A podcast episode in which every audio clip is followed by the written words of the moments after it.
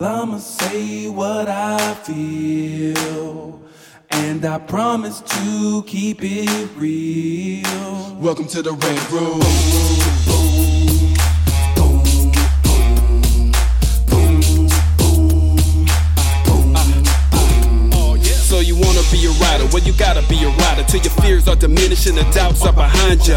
It's hard to grind and the business got me stressed in the rant room. We let that shit up off our chest. You never have to guess when you're listening to Hilliard. He gon' bring more game than a shark playing billiards. It's all about the crap of screenwriting. It's exciting when you turn an outline into something enlightening. Your pen and words are like bullets in a gun. Write what you feel, say what you want. Welcome to the Rant Room. What's up, y'all? It's your boy, Hilliard Guess, and you guys are listening to the Screenwriters Rant Room. Where we keep it real, we keep it opinionated, and we keep it twenty twenty-three, y'all. Yeah, on this show we discuss entertainment, T V, film, music, culture, but our focus is always screenwriting, stories, craft, and shit like that. Chris Derrick is out, but today we got a dope-ass show for y'all, so if you guys are grown, let's go ahead and get on in. So today, man, it's been a minute. I go, it's been a long no, time. Yeah. Sitting the left here. Not to start rhyme the beat step the step two. Damn. Yeah. Well, I'm back, damn it. I'm back. Jeffrey Thorne, executive producer, writer, like animator. Oh my God. Producer. How many other hyphenates you got? Well, I wouldn't say animator. I'm a guy who can call in animators to do favors for him, and I can draw a little bit to show him what I want. Exactly. But um, I mean, actor again, I guess. Did you yeah. say that? Yeah. Um, no, I didn't. Actor. Let's get yeah, it. Yeah, I was not an mm. actor for twenty-something years, and as of this last month, I'm an actor again. Here's the funny thing, though, Jeff. Just in the last month, it's been like I've been having this burning should I start acting again thing. All of a sudden, out of nowhere. Yeah. I mean, I don't know what you're going through, but for me, I was just like, this was more of a necessity situation. Mm-hmm. Uh, I had an actor I wanted for this animated piece I guess we'll get into later. Right. And uh, I kept trying to get him. And he just, you know, some people are crazy busy. And um, I'll get him. I'll get him later. But um, you use him for the proof of concept. Oh, and then yeah, yeah, exactly. Right. When we get when we get the money, you know you're getting that call, man. But um, but uh, I couldn't. I had a schedule to meet. So I was like, ah, all right, bite the bullet. How hard right. can it be to get back in the saddle? Um, turns out voice acting, while it's not easy, doesn't require me to be looking pretty.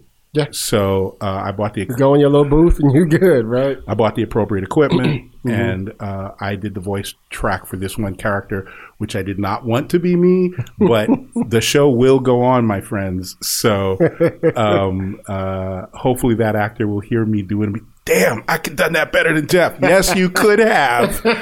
Make time for me next time. Exactly. But um, so yeah, so but I, I never liked. I quit acting for two reasons. One, talk about it. Talk well, about three it. reasons. One, can't predict the future. Right. All the kind of stuff that I was like, well, they're not making the kind of stuff I want to be in. Mm-hmm. They're never going to make the kind of stuff I want to be in. And if they do, they're not going to put any black people in it. So I'm out. I don't want to be Uncle Phil for the rest of my life. Let's just say you and I probably stopped acting around the same time. Yeah, It's yeah. been about twenty years about for me, twenty too. twenty years, yeah. And and two thousand four was my last show, but it was two thousand it was, for me, but yeah. yeah it was. It right. was, but I was doing a musical at the time, so but I wasn't really trying to get roles on T V or anything, you know what I mean? Yeah. it, it was just... Look, I've said this in a couple of interviews before, but I wasn't um, I wasn't hard enough to play Wesley roles, right. at least from the point of view of the casting people, mm-hmm. and I certainly wasn't pretty enough to get Denzel roles. So, again, from the point of view of the casting people, there are plenty of ladies who would disagree. um, but um, I was like, I don't want to play Uncle Phil. I don't want to play that like lawyer who always loses and comes in and, you know, there's money. I don't think James Avery wanted to play the first. No, I guarantee you, but that fat check, you know. Exactly, right. And um, but I was like, nah, I, I will, I will kill myself and take all of you with me, you know. So I quit, and people were like, um, one of my agents literally cried. The only one I actually. Yeah. Still probably have any feeling for. Let, let, let's just be clear, though. You're not just like somebody who was trying to act. You were actually a working actor. I was doing actor. Great. Yeah. And everybody yeah, was like... You was a regular on shows. What? And, yeah. What are you doing, man? Exactly. Why thought I'd go write for a while? What? You know. Um, I had a so, similar experience. Not as not as much, but yeah. Um, and but a lot of it was being too young, having no advice, not knowing the business as well as, you know, my twenty-something self thought he did. Right. Um, and I decided I wanted to be a writer because uh, that's where my heart was anyway. Mm-hmm. And I hated the acting process in so many ways. The actual job, like if someone called me up any time in the last twenty years and mm-hmm. said, Jeff, I know you're not doing this anymore, mm-hmm. but read this script because there's a part in, in fact, you were one of the people who said there's yeah. a part in here for you if you want it. And you killed and, it. And I was exactly. like, I don't want it, but mm-hmm. I'll read it. And right. you said, I want to do a reading. Right. right. And I was like, I'll do a reading for a friend, whatever. Sure. But um, if they call me. That and, script just came back again. No kidding. Well, of on course. Friday. Of course. Of course. You know what I'm saying? Yes. You um, know how it is. Look, five so yeah. years later. So yeah. So like, I but I love the actual acting part. Mm-hmm. But. Um, There's a social aspect to all of the stuff that goes on in our business. I call it the handshake culture, mm. right? And that has positives and negatives, and the negatives have every queer person, every woman, yep. every non-white yep. person over all of these almost, what, over one hundred years now can explain easily and in detail what the negative sides of the handshake culture are. Sure. Um, but the other negative side that people don't generally talk about is I don't really believe people change. I don't think... I don't believe in that. I think people get more onion layers peeled off till mm. they get down to their core. And a lot of the people who are in our business are, are I wouldn't, desperate isn't the right word, but they are, they want this thing. Right. And they claim they want one thing, but what they really want is this other right. thing. And you see how my voice changed? That other thing yes. requires a lot of payment, yes. a lot of different personality. You have to make compromises within yourself over and over and over again to the point where you're unrecognizable sometimes to people who thought they knew you. So in my you, case- You become selfish. I think you always extent. were, but it yeah. becomes harder yes. and harder to maintain the facade of being a decent person. Right. right. right. Because the business, you'll blame it on the business. It's you. Right. Right. But for me, I was that's like- That's real shit. That's, that's real. real. Shit. So I started looking around at people who I thought I could trust, people I was intimate with. Right. And I was like, wow, this is who you guys really are. I actually am the guy I'm showing you I am. And we can tell you this because while up for parts that we were both up for, mm-hmm. I would say to the casting director sometimes, you know, there's a guy in the hall who'd be great for this. I've done the same thing. One of my exactly friends. Exactly what you're talking about. None of my friends ever did that for me. Right. Not one of them. Right. Okay, not one. I was a dude going, yo, Jeff, you want to come with me to this thing? Exactly. Hey, one of exactly. us should get this part because yes. at least I'm getting the dinner out of it if you get it. Exactly. Right? So I was that kind of, I'm that kind of friend. Mm-hmm. None of my friends are that. None of them. So that was the culture of being an actor in this town. That's and real. I was, and there was a lot of, as soon as you walk out of the house, you basically got to be on. You don't know what you're going to run into. Right. You got to dress right. You got to right. look, you got to be tight. Like you gotta be camera ready. Right. Every moment outside your own home and then sometimes some days inside yeah. your own home, yeah.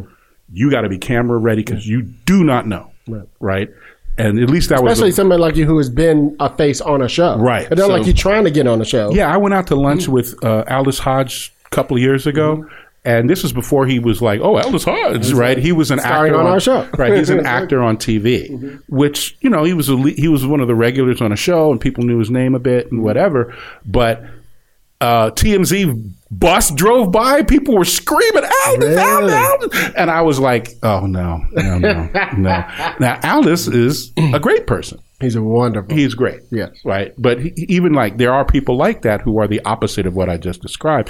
I just wasn't meeting any of them. Right. And I didn't want to be in that soup anymore. I didn't mm-hmm. want to have to make allowances for, oh, I get it. You know, it's dog eat dog out there. I'm like, really? I ain't a dog though. See, so. So check this out. So you were asking me earlier and I said, I said something. Uh, I forgot what the, the, the, you gave me a, What's my what? What's your what's your what's your uh, what's your slogan for the slogan year? Slogan for the year, and I think it's I think I said something about what did I say? Well, I forgot what I said. Oh, I'm tired of being nice. Yeah, tired of being nice. I'm now, with that. Here's an interesting thing. So I think I was telling you offline mm-hmm. about how I've been thinking about acting again. Mm-hmm. What what's what's come of it is come of it is this. and I noticed this, like, I, I watch a lot of reality shows just because I get, if I watch fucking, you know, The Last of Us, I'm like, what page are we on? What happened with this? I can't help it, right? You know how we are. Why yeah, did the that, character... That's why he can't watch mysteries with me at the movies. I'm like, well, she obviously did it. Why? Because she's the most dramatic choice. Exactly. It doesn't even matter what the clues are. She clearly is the is the killer.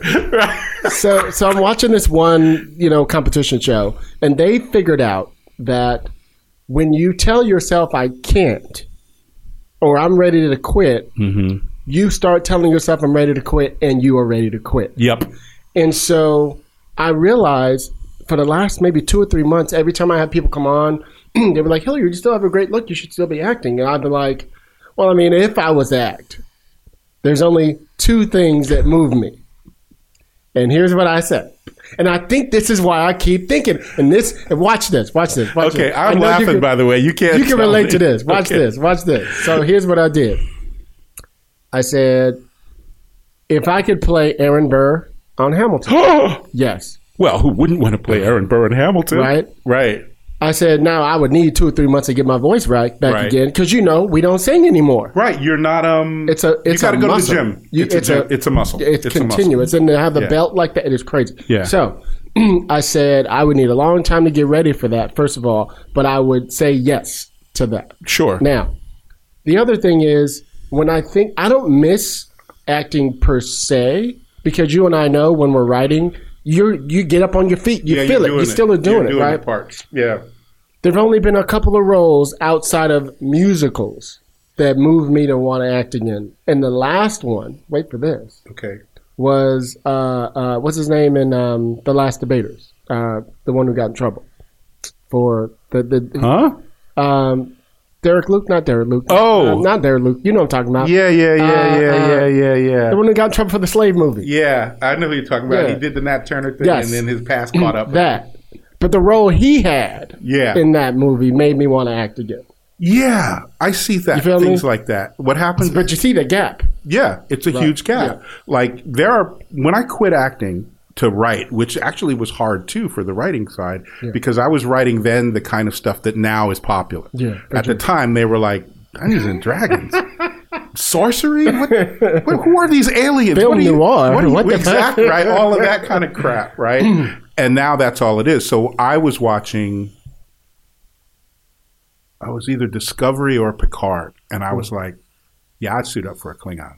Mm. I'll suit up." Interesting. You know, call me. I'll, I will, I will show up and murder the hell. I will growl. I'll wear the fangs. All of it, right? But again, who's calling me? There's a stack of an army of actors right. that are prime. They're in shape. They're in the gym right now. They're running. They're doing their yeah. sprints, their wind sprints yeah. every day. You know, I almost have to start over. Yeah, you're kind of starting from yeah. zero. Um, I was in dance class four days a week. I mean, I'm not doing any of that. I miss that so much. Yeah. I got to get back on that. But yeah, and that's the thing you do. You talk yourself into grooves, into lanes. You're like, okay, well, this is my lane now. Right.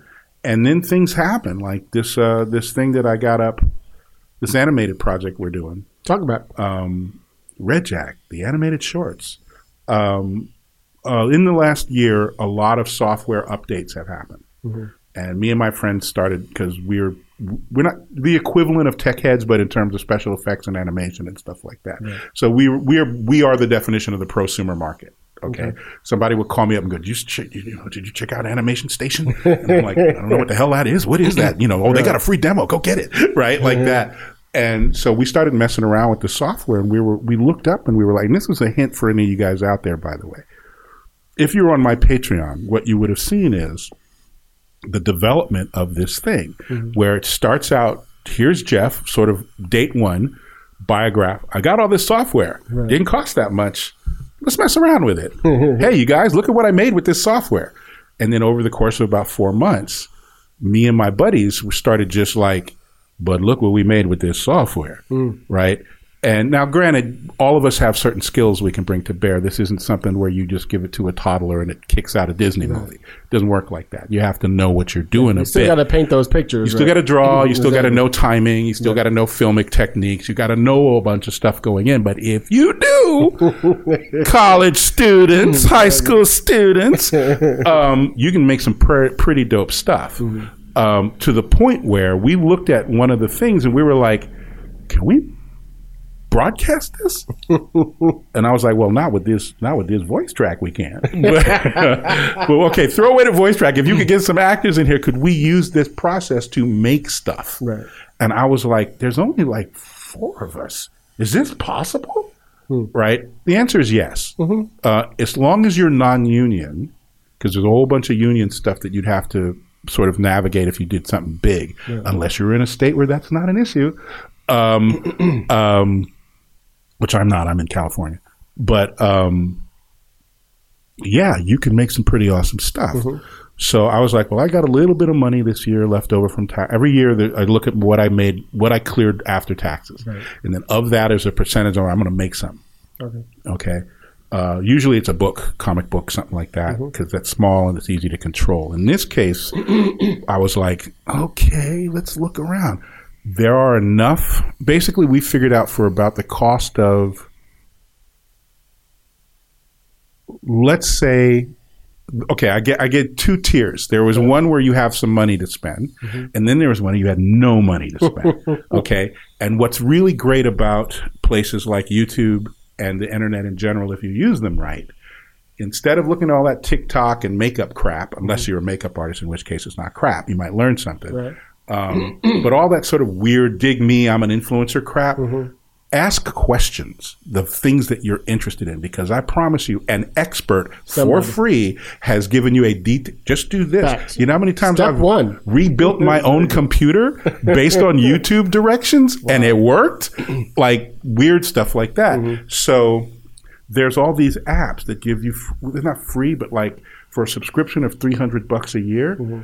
gigantic sound effects library, really? gigantic um, uh, whatchamacallit library, uh, uh, uh, stock footage library. Wow. Okay. okay. Um, Adobe came out with a thing, two things, which they basically bought other companies and modified their stuff a little bit, but they continued the development. Okay. Adobe Animate and Adobe Character Animator, mm-hmm. game changer. This thing called Moho, which used to be called Anime Studio, which also has been developed. These are not. This is not news to anyone in the community. Whole movies have been made using these platforms. Right. T V shows have been made with these platforms. But remember, I'm not on that side. I just write and produce. So right. if this was a quote-unquote real production, I would write a script. I would take it to someone who had money or a production company. They go, oh, yeah, this is dope. Let's do it. And then they would do all of the mechanical stuff. Right. All I would do is get the writers together, sit in on casting, sit in with the director to do the voice stuff. But I wouldn't be part of the making of the animation right. part, the, the, literally the hard work of it, right? right? Well, now, folks, for, with four or five people, that's not counting the actors, that's if you yourself can't do the art. Um, you can make a pretty solid product. If you don't, if you doubt me, go take a look at my uh, Winterman Project uh, YouTube channel, mm-hmm. and you'll see. We're going to drop a second episode of this thing. Um, also, I own all the rights to a whole bunch of science fiction stories, so it was not hard to find something to do to adapt. Right? Uh, I pulled in people who knew their stuff, and um, everybody's working for cut rates or deferred rates, right? So that if it blows up, which we hope it does. Mm-hmm. Um, Obviously, they come in at whatever their title was. They get their full normal pay. If sure. we, you know, we would redo everything with a real animation company, unless we become. And that's another weird thing. We're still making stuff. Right. So, and the more you do, the more you the learn, better the we better get, get at it. Yeah. So, at some point, we are the real animation right. company. We don't have to ask anybody. Here's here's what I like. What you're talking about. Now, you and I know we've both been on many panels and different mm-hmm. things like that. And there's always that one filmmaker who approaches me saying something like, I don't know what to do. Like, what do I do about whatever? So last Sunday, uh-huh. last Sunday I went to go speak to a class out of some college in New York, but they were here in town. Okay. And and I'm listening, I'm watching all these these filmmakers, and I'm the type of guy who's going, what do you do? Oh, I'm a writer. Oh, I'm a filmmaker. I'm a director. I'm a cinematographer, whatever. And I'm just listening. I'm doing that to see what's the scope, you know, mm-hmm. the people in the room. So sure enough, somebody, I walk out after I'm leaving, somebody comes over and wants to talk to me. What do I do? And I said, you're already here. Yeah. And they're like, what do you mean? I was like, did you notice the room? Do you know who's in your class? One of you is probably going to make it. Yes, probably. Almost certainly. Yeah. I said, you probably need to figure out who that is. Right. And it starts with the person sitting next to you. You're a writer. That person's a director. You yeah. start there. You go, See hey, you can sync I'm up. An actor. You're a director. Yep. I'm a writer. You're a producer. Whatever the thing is, somebody has something you don't have. Yeah, that's right. right. That's a partner. Yep, that's right? true. So you should be trying to find that person. Just make something small. And I always say this. Here's a funny thing. Well, don't try – like that's a mistake a lot of them made, and I mm-hmm. think it's a – it's a way of talking yourself out of doing stuff, which is you're not going to beat Prince at the That's guitar, okay? Yeah. You're not going to. Yeah. It's Prince. It's not going to be it. perfect the first time. Right. Out. But I said, here's something you could even – I'm going to take it one step further. Okay. Watch this.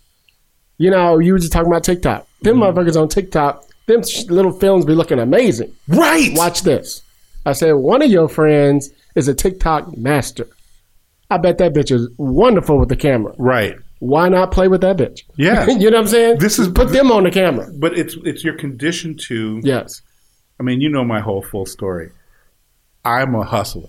Mm-hmm. Okay? Not in the, I'm a hustler, baby, but like... I'm a hustler, baby. I'm on the grind. I, my, I I get out of bed. It takes me a minute now to get out of bed. But once I get out of bed, I hit the floor running, and I keep running until I fall down at the end of the exactly, day. Yeah. Because in this town, I have too many liabilities working against me right out of the gate yeah. to ever not be hustling. Mm-hmm. Okay. But I'm also, in my case, I'm crap at the handshake part of our, mm. our business. I'm an odd person. I speak frankly. I speak directly. I have no poker face whatsoever, as I have found out in many a writer's room. Um, like I'm like, why is everyone looking at me?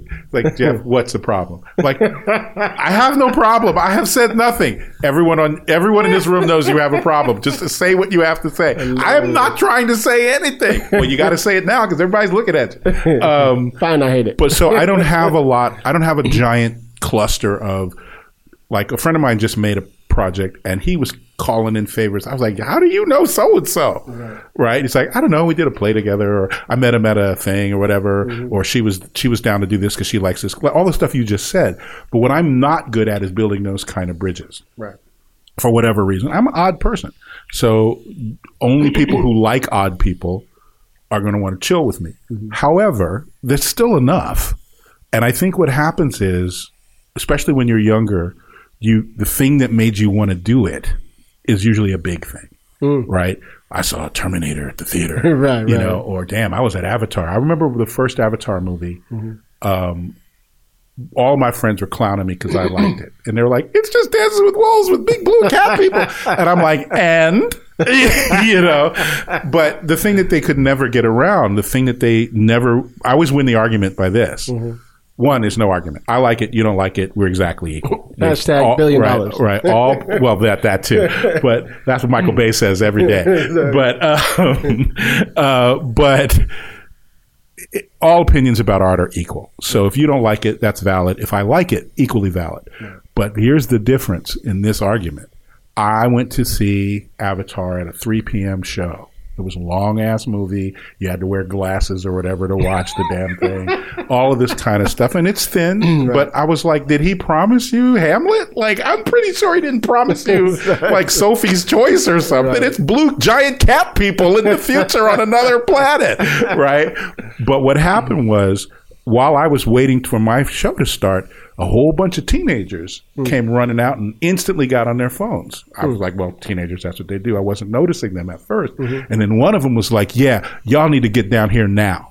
And I was like, what is going on? Okay. It's like, I've, this, I just, I've been here since ten a.m. This is my third time seeing this movie. You need to be here now. Wow. Okay. And I was like, yo. That's how you get to a billion. You got to see it two or three right, times. But I hadn't yeah. seen it yet. And I was like, I mean, how good could this thing be? Right? You're like, I got to go back in. I, I loved Avatar, y'all. I saw that movie like eight times and bought the D- D V D hard copy. Literally. I was ready to go. But the point is, you see something like that and you go, man, I'd love to get into special effects, or I'd love to get into mocap mm-hmm. three D animation or something like that. And then you look at it and it's so big. And that movie cost half a billion dollars to make, you know.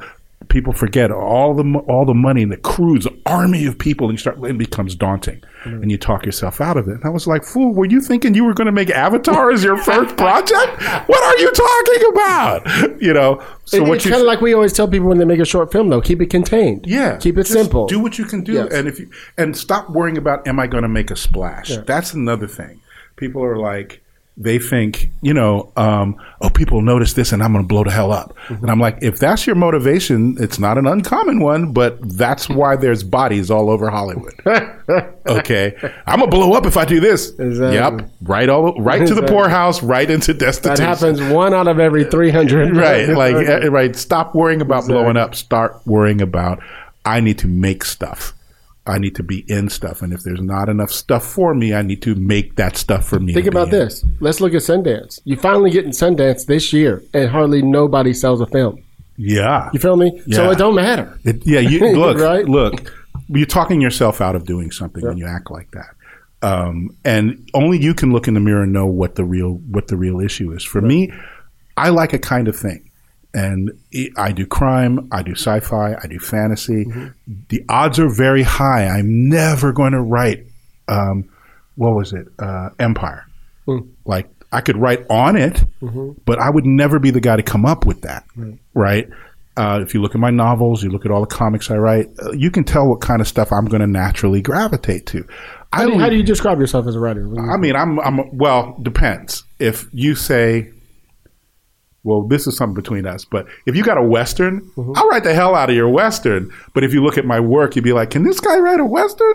Dude, I could write a period drama, which is in, you know, iambic pentameter. It's just, you haven't asked me to do that. Yeah, and so sure. my natural inclination is I like adventure, okay. right? So I write swashbucklers. That's the easiest way to say okay. it. Whether it's set in the past or set in the future, I write swashbuckling adventure because that's the kind of crap that makes me sit my ass down right. and stay in the theater. Right.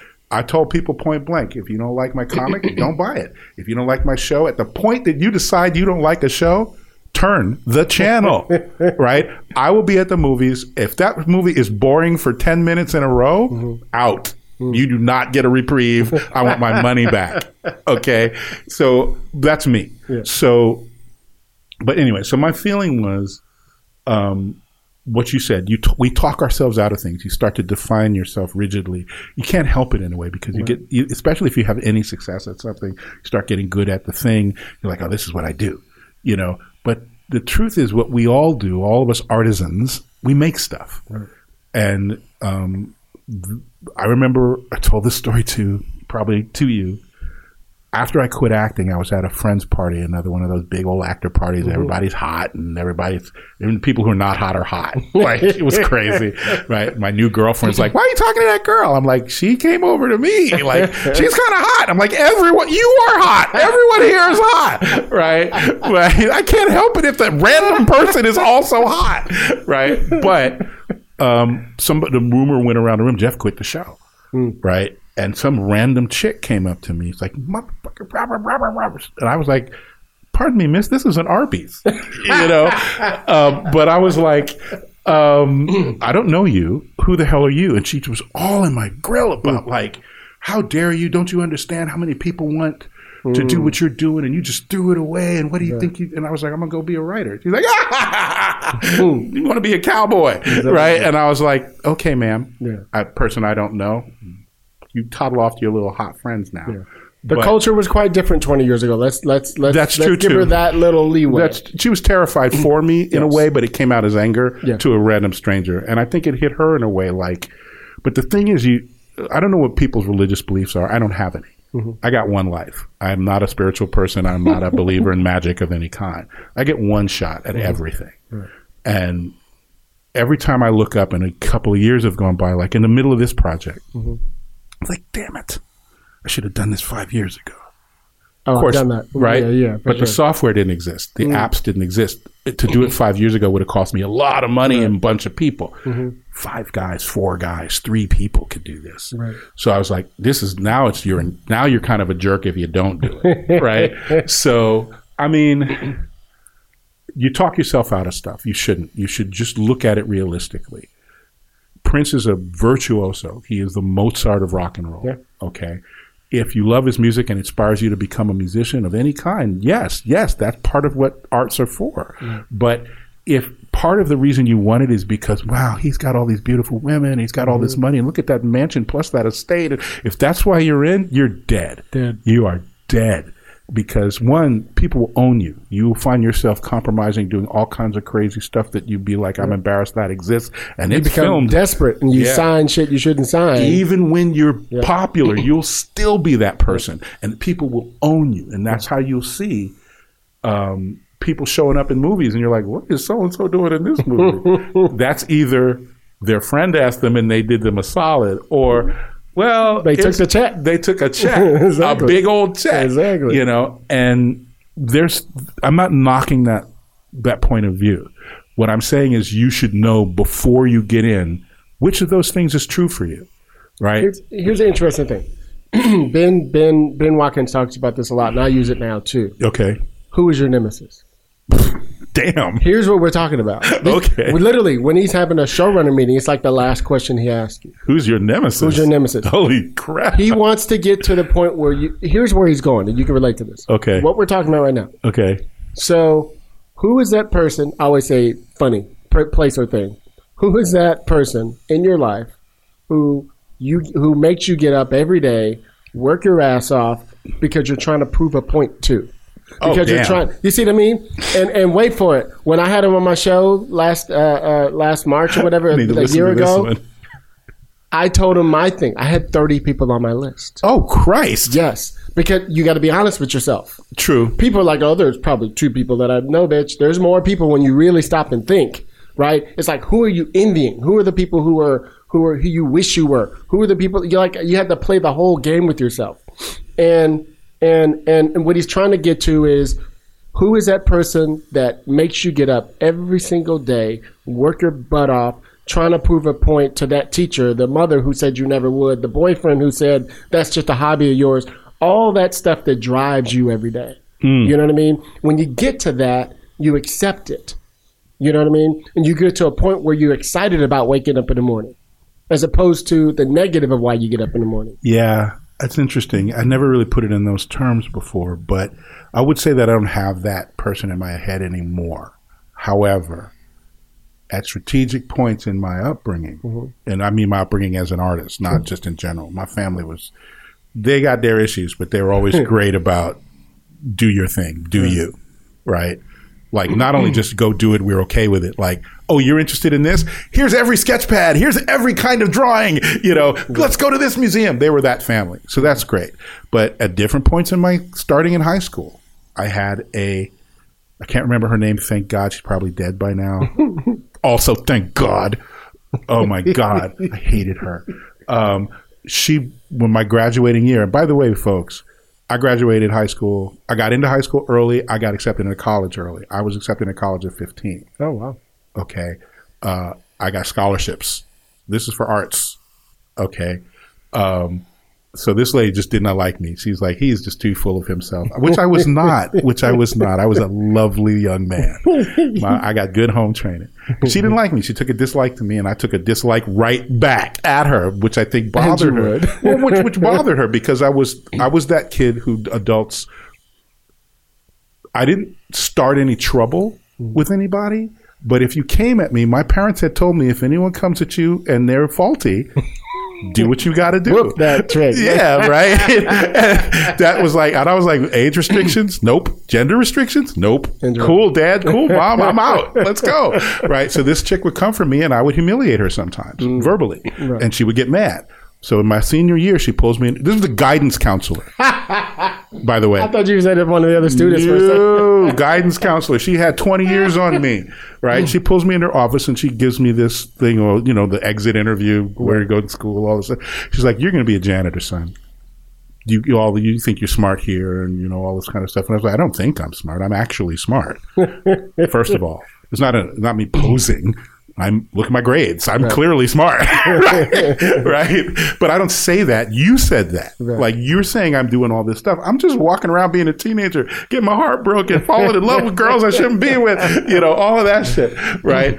And she said, "This is your future, blah, blah, blah, blah, blah, blah, blah." Mm. And I just said, "We'll see." And mm. she was like, You yeah. could, I was that's like, a nemesis, like a motherfucker. Right, right. Yeah. But like, people don't know. Like, I, you know me. Mm-hmm. I'm generally have a smile on my face. Mm-hmm. I'm mostly You're laughing, a sweetheart. Right? But every once in a while, people see that. We all have that side. That's the That's thing, though. But I think what happens is, like, I expect that in other people. Right. I'm a contextual type of person. Mm-hmm. So it wouldn't surprise me if we were in a bar, you and me are just chilling, having a good time, and then mm-hmm. a couple of people set up on us, and I'd be like, oh, uh, Hill, um, you see those two? Yep. You think we're walking out of here without some trouble? Nope. You want to finish these beers? Sure. Right? Mm-hmm. But you would watch the other person get ready for the moment. Right. Okay. What happens, I think, especially in this town, is people want to make snap decisions. Mm. So they see you in a particular mode, and then when you switch modes, it's not code switching. This is different.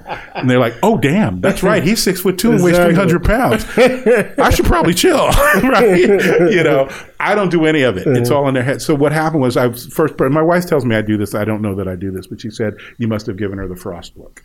Mm. Right. Because right. that woman leaned back. I said, we'll see. Right. Fast forward to college. Mm-hmm. And I had trouble with one of, well, I had a whole lot of trouble with the faculty at my college. You have authority issues. That's no, I don't. I have, I'm spending money issues with that thing. Like uh, this, that's a whole, that's a whole rant. You don't like authority. That's I'm not putting that on, the, I'm not putting that out on the internet. But I had at one point gotten into an argument with the dean of my college. I lost my scholarship. It was a mess. But this one y- teacher. Y'all seeing a pattern? That's all I'm saying. This one teacher pulled me into his office. Mm-hmm. And he's like, look, some people got it, some people don't. You're in the second column. Oh. You should quit now. Damn. And I was like, huh? Right? Out of, really? Because out of all the whole class, I'm the one that's already been working. Really? I should quit? Um, and, uh, um, and uh, I was like, we'll see. Mm. Right? And right out of college, me and a cluster of guys started acting, working our asses off, making money, moving up. Where'd you, where'd you go to college? Don't want to say. Okay. I'd rather not say. Because I didn't have a Were you on the East Coast? Were you on the West Coast?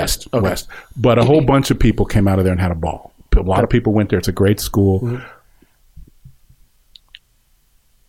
I was raised to be an adult. Mm-hmm. So my dad told me at the age of thirteen or twelve, I'm raising my kids to get the hell out of here. Right? So that you're going to think you're ready to go in a couple of years. So by the time you actually go, you will be well ready to be out in the world. Understood. Okay. So I was running into adults. And remember, I'm in college at sixteen. I'm running around with all these grown-ups. Oh, yeah. I couldn't even drive. I couldn't vote. Right? And they're throwing all this stuff at me. And I'm like, well, math, just in terms of tuition and stuff, I would have these big problems. I was like, well, I did the math on this, this, and this. Mm-hmm. Um, you guys are full of shit. You got to cut half the class because there's no way you can have an incoming class at a school this size. Minimum half of us have to go because this is a school where you get cut like midway through two years in. I don't know. Like they did a thing called a mid-residence review and they were like, your progress is not satisfactory. We're going to cut you loose. Okay. Right? And I was like, but the credits don't transfer. So that person's going back to zero. Damn. And you're telling us everyone who can win is going to win all the way through. This is the Hunger Games up in here. Like these idiots might fall for that crap, but I can add and subtract. Okay. So this this is the problem, is that when I would get into a situation where facts didn't line up with what the what the message was. I was like, yeah, but there are these facts over here. Oh, shut up, sit down, sit down, sit down. I'm like, but there are these facts over here. What are you saying, right? Like, again, these people may want to eat that crap, but I can read and listen to people. Yeah. So I would get into trouble with adults all the time, right? Once I became an adult, it was less of a problem. But while I was still a minor, adults were like, I'm not hearing this from this. Who are you? Sit down, skinny boy. What are you? What are you? You know, I'm like, I will sit down when you stop wasting my parents' money. Again, many of the people here are rich. My mom's a school teacher. Exactly. Okay. This is real money to me. This is not like, oh, I could be in an asylum or I could be at this school. Mm-hmm. Like, you know. So I just like, anyway, the bottom line is I know who I am. And I, even with that, I still talk myself out of stuff. I still said it's too big, or that's not you anymore, or that's not what you do, or, you know, who, you, you will never get to. I used, I couldn't believe I heard myself saying you'll never the phrase, the sentence that begins with "you'll never," you would have never heard me say that prior to being thirty years old. Right. Like, um, I was always like, I'm going to do this. You used to make fun of me. People were like, you got nineteen ideas every five minutes, you know? Mm-hmm. And I'm like, yeah, I'm going to do some of them, you know? But yeah. It's, it's, it's interesting though, Jeff. Um, just so you know, I'm sure there's lots of people listening to this relate mm-hmm. to a lot of the things you're saying right now. And I know I do, as I was telling you, even I'm like, man, should I start acting again? Like, especially yes. what I know now. And I say this many times, and I'm sure you probably said it yourself as a producer. Now that I've sat in a couple hundred casting sessions, watching and seeing, I would be killing the roles today. Oh, my God. Killing the roles. Listen, yeah. when I was interning, I interned at Star Trek The Next Generation. Mm-hmm. And one of the things that was great about that was under Michael Piller. Mm-hmm. And he was a he was a writer's writer. So he was all about the educational stuff. I right. was lucky in two ways. Interned there, and then my first real big job was on Leverage, where John Rogers ran that as sort of a teaching hospital. Right. So he was having like staff writers produce episodes, and he was like, go on up to Portland and Love produce, right? It. See if you can do that's it. That's the kind of E P you want. That's what you want. Exactly. That's, by the way, Hollywood, that's how you get good E Ps. You Facts. have to let the writers go to the set. Yep. You have to let the babies try. And I don't care, you don't like that term, baby writer. Mm-hmm. Everybody needs to walk, crawl before they can walk. Right. Okay. Babies crawl before they walk. I don't care if you don't like that term, if it's diminishing and you hurt your little feelings, too bad. Okay. Um, but the point is, you need a showrunner who expects that some of the people under that person yeah. are one day going to be in their chair. Yeah. And the only way to get there is to learn how the, the system works yeah. by being in it. Anyway, so I was an intern, and I had been an actor only mm. until that point. Right. So I got to watch people come in and pitch. And one of the things I noticed being an actor was, wow, these people mumble. They don't make eye contact. All the uhs. They, right. The they uhs, and they're very unconfident. And these are people whose work was good enough to get them an, a, right. a, a meeting. Mm-hmm. So they're good. They're killers. They just don't realize it. Right? So I was, they couldn't remember their own story that they're, because they're nervous. They're all freaked out. They're right. not performers. They're not used to memorizing. And none of that. Right. So I was like, well, damn, I got to edit on half of this stuff. Mm-hmm. And the couple of things, I watched one guy who had been flown in by the company because he had thrown, they let you, you can't do this now, but they threw in a, um, they had a thing where you could just write them, sign an N D A. Uh, and if they like your script, they would buy it. Oh, right. Wow. And occasionally. Can they bring that back? I don't know. I think the lawsuit culture would not allow for that. But um, they, uh, this one guy had come in at the company's expense because he'd written really well. They weren't going to do that episode, but they liked all of his stuff. And he was So he p- wrote a spec? He wrote a spec. Oh, okay. Specs, no pitches. Like, right. we love that spec. We I think they gave him an option story. They bought the story, but okay. didn't make, let him write the script. Come and pitch us some new stuff. And he did. He was awful. Wow. I watched the room go. They were excited. There was mm. buzz. Oh, so-and-so is coming from Arizona or wherever the hell he was really? from, right? He's going to pitch. That the guy who wrote Script X? Yeah, he's here. Like, you can't, you can understand, writers like good writing. Yes. Right? Like, we love good writing. Yeah. I will I will throw out a movie to read. When you're some, casting, you want a good actor oh to come God, in. So right? Yes. So they were like, oh, some kid's coming out of the, you know, he's coming out of the projects. He's coming out of the boonies. He's going to, you know, he's going to be a star. Yeah. Right? They wanted that to, they wanted that for him. Mm-hmm. They wanted that for him. And they all got down. And, and by the way, it's intimidating as hell because normally it's just you and a couple of people. This is basically almost the whole writing staff yeah. wanted to see this dude because he could write. Right. Right? Plus the intern taking notes. Mm. Me. Right. And the guy mumbled his way through, looked at his feet, and I watched less. I stopped watching him and I started watching the staff. You ain't stopped taking notes. There was no notes to take. It, if you would have looked at it, it would have just been like, like word, word, word, scribble, scrabble, scribble, scrabble, scribble, because you couldn't hear what he was saying. Right. But the one by one, the writers and the writer producers all stopped really paying attention. They got glassy eyed, started looking at their phones. Ooh. Right, they just they he I okay. You, you a comedian would say, "Oh, he's he's bombing," right? And he did not sell, right. and they did not make that episode. Even the one they had already liked, they didn't make that. Mm. And I was like, "Oh, okay. Well, I just learned something about presentation." And so when I pitch anybody, mm-hmm. it's a presentation. Yep. It's all in my head, memorized, as you well know, mm-hmm. right? And it's gotten me jobs. Yeah. It's like, people are like, damn, this guy's got all these stories in his head. You know, he he, he was able to rewind back to the thing we were talking about two stories ago. Mm-hmm. Blah, all, it's not an amazing ability. Every competent actor can do this. Mm-hmm. But most competent actors aren't also writers. Facts. Right? Facts. So yeah. It was an edge, and it helped me. Um, the same thing is true um, of writing. There are, or producing, or making anything, is that as hard as it is, because of the way the business is set up now, where it's all sort of I P chasing, and they're using these algorithms to decide what's best. And mm-hmm. Sad, sad little people, don't do that. Use your guts, because mm-hmm. that's the only way you're going to get through anyway. Um, but you feel like there's no way to break through. There's all this chatter. There's a billion channels. There's a billion shows. There's shows that came out three years ago I still haven't watched yet. People are like, damn, that was dope. And I'm like, so were these ten other things, you know? three hundred other yeah, things. Like, it's like, so it's, in one way, it's a golden age, but it's also like everything is being made. So it can be daunting. It can be like, well, what, what's little old me going to do? Mm-hmm. And I'm like, well, for twenty-five hundred bucks or less, here's what little old you can do. Right. And that does, so twenty-five hundred bucks is not automatically actual real money. It's an equity of, for instance, every laptop has built into it mm-hmm. editing software. Right. I don't know what they call it, movie something, or I don't know what it, it used is. to be Movie Magic. I don't know what no, it is. Something. It, it's it? something. Both, both, both, all, all, all your, uh, all your laptops come bundled with some sort of editing software. They think they've told you, oh, this is for your home videos right. and your vacation stuff. It's editing, you idiots. It's editing. Mm. Right? It's as powerful an editing suite as what used to be like a high paid job in Hollywood. Mm. It's not perfect, no. but neither are you. Mm. You know what your cell phone can do? Shoot in four K. Yep. That's what I'm saying. Okay. Don't, don't I, be waiting. Right. I'm not saying this is the optimal choice. Mm-hmm. I'm saying just do yourself a favor and take a look at some of the projects that have been made this way. Right. And then look at some of the apps that have been created to make your project look better, to help you in post-production. Right. And then when you look at those apps, understand that there's a, you know, sometimes expensive version of the editing software, like mm-hmm. Final Cut or Adobe Premiere or After Effects, whatever. But guess what?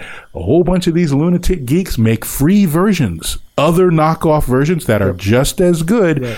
GIMP and Photoshop. If you don't have any money, go get you some GIMP, okay? Because it works the same way. It does the same job. Yeah. There are bunches of those things. And when you look at what you're actually spending, most of it is sweat equity. And I told my friend a long time ago, we got in a big argument about talking about these people that come along in your life to try to talk you out of stuff. Right. Sometimes that person is you. Oh, yeah. It's usually you first. Well, they get in your head, yeah. and it's those voices that's because they hit your insecurities, even if you don't let them see it, yep. right? That's the that's the doubt, and it's healthy to have some mm-hmm. doubt, right? You're not perfect; you're going to make mistakes. But one dude, he and I had basically the same skill set. He was mm-hmm. a writer and an illustrator. I was a little better writer. He was a little better illustrator, mm-hmm. and uh, I kept not going to do fun stuff because I was trying to write things, mm. trying to get things going. He's like, "What the hell makes you think this is going to happen for you?" I was like, "Because I will have it be so, motherfucker." Right? But the thing he was basically saying was, "Why are you even trying? Why are you even going in this direction?" Mm. And I was like, "There's no other direction. This is the direction. This is this or it's nothing." Right. And I don't know what nothing even means. Like, I, I, you know, and. You still, at periods of time, what you don't want to have happen is that person show up when you're already feeling low. Because then your inner voice goes, yeah, see, told you, right? This person outside of us, inner voice, has just agreed we suck. We should not go forward. We should turn from this pathway, mm-hmm. right? That person's got an agenda, and your inner voice is sabotaging. I love this. I love this. Here's here's the interesting thing. As you were talking, I was thinking about the inner voice that usually says no first to mm-hmm. something. Mm-hmm. And I got to tell you, with every, I mean, I, everybody probably can admit to this in their own way, but I probably say no to everything that I say yes to first. Literally. I say no, including, including even my first staff job. I said no to. So because I felt like I was already on a level. Why am I taking a staff job? But then I had to take a step back and go, wait a minute, I need to get in. I told you about my partner on my first staff job. Yeah. She had the same problem. She was already making a lot of money in the industry, right. in another kind of right. part of the industry. We got hired as a team. And if you guys don't know, teams are paid as if they're an individual person. Yep. So the same salary is split between two split people. Mm-hmm. However, what they neglect to tell you is that's a lot of money. so, uh, but for her, it was a pay cut. Right. And she had to really look at her life and go, like, I got a daughter, I got all the stuff, I got bills to pay, basically. Mm-hmm. Whereas to me, it was a life upgrade. That half was still way more than I was making yeah. anywhere else. Like, that was a life-changing job. Mm-hmm. Okay. It wasn't your acting money, but it was. well, def- acting money's ridiculous. It was crazy. That's so. Un- oh my God, it's so unfair. Oh my God. Right. Oh my God. Oh my God! I can't even stand it. But you know what's funny? What? That's not even why I'm thinking about acting again. No, I don't care about that. I'm not even thinking no. about the money. No. That's that's why Look, you know it's a I good I would have suited up as a Klingon, toss me a bat left while I still got the physicality to do it. Exactly. Okay? I want to get blown out of airlock and, and killed by a robot on the moon.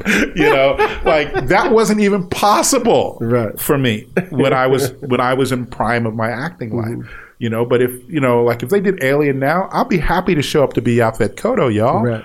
I'm happy to be that dude and I can play the hell out of it. Plus, I'm cheap because I don't have any quotes, right? You can pay me scale, right? Hilarious. But it got to be Alien, though. but, but but where I'm going, and here's what I'm hearing, though, is, and this is something I talk about a lot on the show, is, is pivoting. Here's what I mean. So I'm a big fan of like um, uh, Shark Tank. And there's a uh, podcast I listen to. I keep telling everybody you should listen to. If you want to learn how to pitch, it's called The Pitch. Oh, damn. Okay. Fuck, it's just Shark Tank, but you're listening. Oh, okay. You know what I mean? And it's much more like tech stuff. Okay. Right? But they're pitching. Okay. And it's it's still what we do and what we need to be doing. And they got to do it in two you minutes. You got to be a showman. You know what I mean? Yeah. Show person. And, and every once in a while, somebody comes on. I'm like, oh, I love how they said that. Mm-hmm. I'll write that down. Right? Boom. Perfect. So where I'm going is for yourself, you have to get to a point where you are at a place where when you, the reason, oh, so this is where I was going. One of the reasons I, listen, I listen to these shows is seven times out of ten, the project they come in with was not the project they started with. Sure. Right? Sure. So it's just like you. You might have come in as an actor and left as a writer. Yeah. You might have come in as a writer and left as a director. Whatever the thing is. You have to be open to, what Bruce Lee says, I'm I'm a big believer in this, be like water. Facts. Go where the water is flowing. Yeah. Don't try to swim. Don't try to swim upstream right. until it's time. Sometimes you have to, mm-hmm. but you need a lot of weight to do an upstream swim. Go where the river's going. Right. So where I'm going with it is this. So a lot of those people had planned one thing, mm-hmm. right? And like I said, when I first, be, I was acting since I was twelve years old. I stopped when I was thirty-two, thirty-three years old. Yeah. Right? I'm fifty-two. Yeah. Brother just pretty. Don't tell anybody. Don't tell people. They can't tell. Why do you think I shave you know, all we, the time? You know, we bite, we bite necks. We vampires. So um, where I'm going with it is this.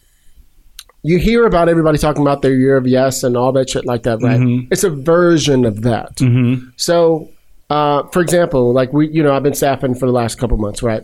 So the next thing we had to do was staff the uh, support staff, mm-hmm. right? So When I'm when I'm interviewing all the the support staff who are who are script coordinators. Um, Wait, do people know you're on the other side of the desk? Oh yeah. Okay, because people yeah. say staffing, they writers mean I'm trying to get staff. Yeah. I'm, when you say yeah. staffing, you're like I'm trying to put a staff yeah, together. Yeah. Yeah. I've been. They know. I've been okay. staffing two rooms. Okay. And they both are going, so don't call me about trying yeah, to get yeah. on the show. Too late. Ha, ha, ha. I didn't say that. I so, said that. Also, I'm not in either of those rooms, y'all. Exactly. So it's you, you can't win every exactly. time. Exactly. You can't. So here's the deal. Um, so sometimes you have to pivot is what I'm saying, right? Right. And and and there's a thing to – oh, so so we, we'd be interviewing these young – they're all writers too, but they want to get on the show and be the, the writer's P A, writer's mm-hmm, A, whatever. Right? Break-in jobs. Yes, all support staff. So I would tell them this.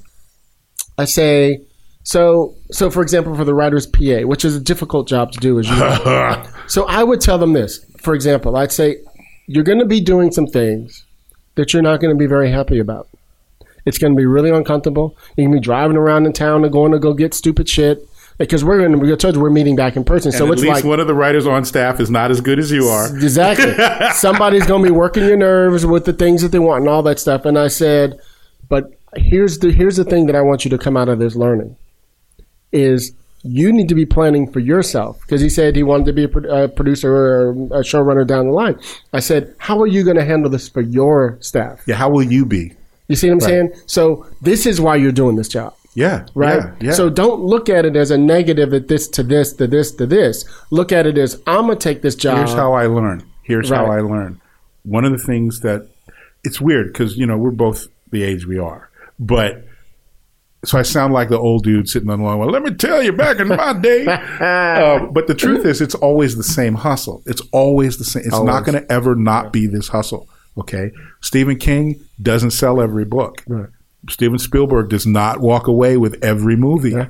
Those people you love, they yeah. got to fight still. Even mm-hmm. when they own the company, they still got to get the money somewhere. It's not like they go in their own bank account and make the movie, exactly. right? So one of the things I liked about um, working on Leverage the first season I was on was season three was what I said. John was like, what can you do? Like, remember the scene in Aliens where um, – where uh, Sigourney Weaver shows up and goes, oh, I feel like uh, I'm just sitting around here. Is there anything I can do to help? And they were like, the two Marines were like, well, is there anything you can do? And she's like, I can run that loader. And I was like, be Ripley. Yes. Be yes. Ripley. Find your superpower. Right? When exactly. I was, your job, I mean, we've said this a million times. Your job when you break in when you on your first gig is to be the person the showrunner looks at and goes, either, oh, Oh, it's Jeff. No worries. Yeah. The worst you should ever be is, okay, no problems there. Right. But the best you can be is, oh, Jeff's here. Good. Right? Yep. I was always first in and last out. Mm-hmm. I didn't leave before the boss left. Right. I was in before the boss most days. Okay? Not because I'm so gung-ho and, you know, you've got to make a showing and any of that stuff. Mm-hmm. I was like, I don't want any of these fools getting any taste of anything that, like, I don't get a taste of. Right. I want to be a- available. Uh, uh, there was an episode that there was a there's always a, especially in the days when they were doing twenty, twenty plus episodes per Ooh, series. What is that? Per se- I don't know. That's before the flood, y'all. Before Noah rescued us all. Um, uh, there's always a couple of episodes where no one in the room wants to write it. Like we go through all the process yeah, of building true. it. And it's like, man, this is a dog. I don't want to. Mm-hmm. Yikes, right? And the, writing an episode isn't just writing the script. You got to do the outline. You got to do all of this stuff prior to a script. Mm-hmm. Get, all that has to get approved. Right. So it was a Friday and everyone, we'd been trying to break this thing. The the, the producer, the, the studio people had come in and said, we don't like any of that other crap. We need to do this now. And we were like, it's Friday. Right. We already hate this thing. Why can't we just spike it and do a whole other? No, make it like this. Right. Nobody wanted to. And, and they John basically said, uh, you know, let's table this. We'll try to revisit Monday morning. So over the weekend, I wrote the outline mm. of this thing that nobody wanted to do. Now, the backfire is I ended up writing that episode, but I did not want to. They were like, well, we're going to have you write the episode. And I was like, mm. I don't want to, right? I was just trying to be helpful. And they're like, we thought you were making a play to write the episode. I'm like, no. I would have I would have thought the same thing. No, I, yeah. But see, that's the thing. It's an unintended consequence. Right. I was just trying to be helpful. Right. Now, had I been trying to get that episode, I probably would have done the same exact thing. But I really wasn't because, as I said, no one wanted to write that episode. And I was like, can't one of the senior producers? No, you made a pitch, dude. And I was right. like, oh, my God. So it sounds like a bad thing, but I ended up getting a script fee out of mm-hmm. it. And I ended up writing. That was a show that I did not wish to write, that I did not like the story. Mm. And uh, I wrote the outline for it the best I could, good enough, more than good enough, where the bosses were like, yeah, let's go shoot that. Mm. Or, you know, turn that into a script at least. Right. Um, if I had done nothing, there would have been no harm, no foul. Nobody was planning on doing anything. It was a surprise right. to the bosses that this came over the email mm-hmm. chain. Um, be that person. Like I remember I remember on Deadly Class, there was like, we're just a few weeks awesome in. Awesome show. Awesome show. You guys are idiots. None of y'all watched it and you're stupid. That show should still be on. We were like a month, maybe month or two in. And um, we were talking about uh, there was this there was this character that we're going to bring in season two. We're trying to debate if we're going to bring him in season one. There's the character named Mod Steven. Okay. He's like me, rides scooters, dressed yeah, sixties yeah, yeah, style, yeah, yeah. whatever. And he's gay, right? Yeah. yeah. Shocking. Can you believe it? And so uh, we were trying to figure something out. And I said, I said something like, and I'm just spit, spit, spit, spitballing here. I said something like, well, you know, if the mods came in, it would look like this. We're, it was all at this party. Because you know that you know that whole life. Yeah. Right. And he said, and he was like, oh, yeah, I can picture it. But uh, And I went, and it was a Friday. By Sunday, I said, I'm going to write a scene of what this would look like with the voiceover with Marcus doing all, all his stuff, stuff. Right. All the way through with the guys rolling up on scooters and getting to this party. It turned into a fight, this whole thing. And it ends with this whole little big thing. This is what I was talking about on yeah. Friday. This. Exactly. Boom. It was three pages. Cool. Right? And uh, I turned it in Sunday night, and I come in in the morning on time, and there Rick is pacing. Because he's read it. And he's just like, hey. So everybody comes in, and he's like, everybody like, sit down. He's like, all right, Hilliard just wrote this fucking thing the other night. Fucking amazing. I want all you guys to go home tonight and write your version of the scene. Of no, pick oh anything a character and write a scene. So everybody had homework to do, and he wanted to see what they could do. So what started happening was a scene would come. Yo, can you write this thing? Yo, can you do this? He started seeing that I knew shit that everybody didn't know. Yeah, the way I described yeah. shit on the page, I wrote it exactly the way he wrote his exactly his own thing. That. Exactly you know what I mean? That. And it's you like, got to take the initiative. Your job is to make the showrunner's day the best day that you can right. help make it be. Now, that partially means just doing your job well, but if you have a skill set, if you have a notion, now you got to judge the showrunner. Some showrunners are dicks. They just are. Some right. of them are assholes, complete fucking shitbags, and they are not going to be featuring right. somebody doing that. Um, they might have hired you for reasons other than your ability. They might have hired you because they need to stick a minority in a right. chair. Um, fuck that, by the way. I don't take that job. but... Um, Uh, I understand why it exists, but the way people have turned what they've turned it into is not why it was created. Right. Um, but whatever the reason, you have to you have to read the room. You have to mm-hmm. know the room. I was lucky that I had at least two showrunners that were do your thing, show me what you got, show me what you got, right? But it wasn't just to me. That was their vibe. They were right. like, we want to be impressed. We love writers. We love writing. If you got something interesting to contribute, fucking contribute it. Right. Because ultimately it makes the show better. If it's not great, okay, so what? We've lost nothing. If it's excellent, we're going to add some shit, right? And it goes back to this sense of what you self-define. Um, It really, it still comes down to these two choices. Do you want to be a really good writer and work hard and, and, and make money and have a living and a life writing? Right. Or do you want an Oscar and Emmy? They're two different things. You might, doing the first one might get you the second one, mm-hmm. but not if that's why you're doing it. Right. Okay. And if you just want an Emmy, if you want an Oscar, that's a track too. Mm-hmm. It's, I'm not saying one is more or less legitimate. I'm saying that they are contradictory. Right? You could chase that Oscar and wind up being a great writer. Yeah. You could chase being a great writer and end up with those prizes. Do, do you think one has longevity over the other? Uh, Tom Hanks and um, Robert De Niro. Okay. Started roughly the same time, completely different career tracks. Yeah. Um, yeah, who would have thought Bosom Buddies would be the biggest actor in the world? Yeah, like one of the last three movie stars exactly. standing. Still. Right? Like Still in are, his prime. Right. I will – people are showing up for a Tom Hanks yes. movie because yes. I'm in it. Yeah. Yes. Right. But the thing is, whatever you want to say about it, Tom's actually a good actor. A but actor. He clearly chose the movie star track. Mm. He mostly plays Tom Hanks mm. or what the public perception of Tom Hanks is. Okay. Just like Meg Ryan got sick of being America's sweetheart, right. but it ended up torpedoing her career. It wasn't the Russell Crowe stuff. Mm-hmm. People say that. That's some gossip column crap. That's not why people don't hire you. What they didn't like was she decided no, and people forgot that she was an actual actress. Mm. But she went too dark too fast. And people were like, oh, no, but wasn't she chasing guys and trying to have yeah. dates? And isn't she quirky and funny? Yeah. I reject this. I reject this. They pulled They pulled the M C Hammer pumps in the bump move. Exactly. Where they went from, too hard. Please Hammer, like, I heard him, to boom. Right. It's like, Hammer, you might actually be this thuggy guy, yeah. but you presented us James Brown. Exactly. It's going to take a little yeah. bit more yeah. than just a jump. Exactly. Right? Exactly. So the same deal. Whereas De Niro was just like, I'm doing these hard-ass movies, I'm g- I'm gaining all this weight, I'm learning all this, mm-hmm. and he ended up being a movie star. Right. Now, that was clearly not the goal, mm. right? But they both end up being peers in that sense. They have the same relatively similar stature as mm. actors and as movie stars. Okay. But if you look at the roles taken by either of them, you can see very clearly that up until a point in Tom's career, Up until a, one point in Tom's career, he was going for, like, he was Ryan Reynolds. Yeah, big and all that shit. And he was Ryan Reynolds. Yeah. He was he was funny. Yeah. He was charming. He was mm-hmm. cute, but not so handsome that mm-hmm. he was intimidating. Yeah.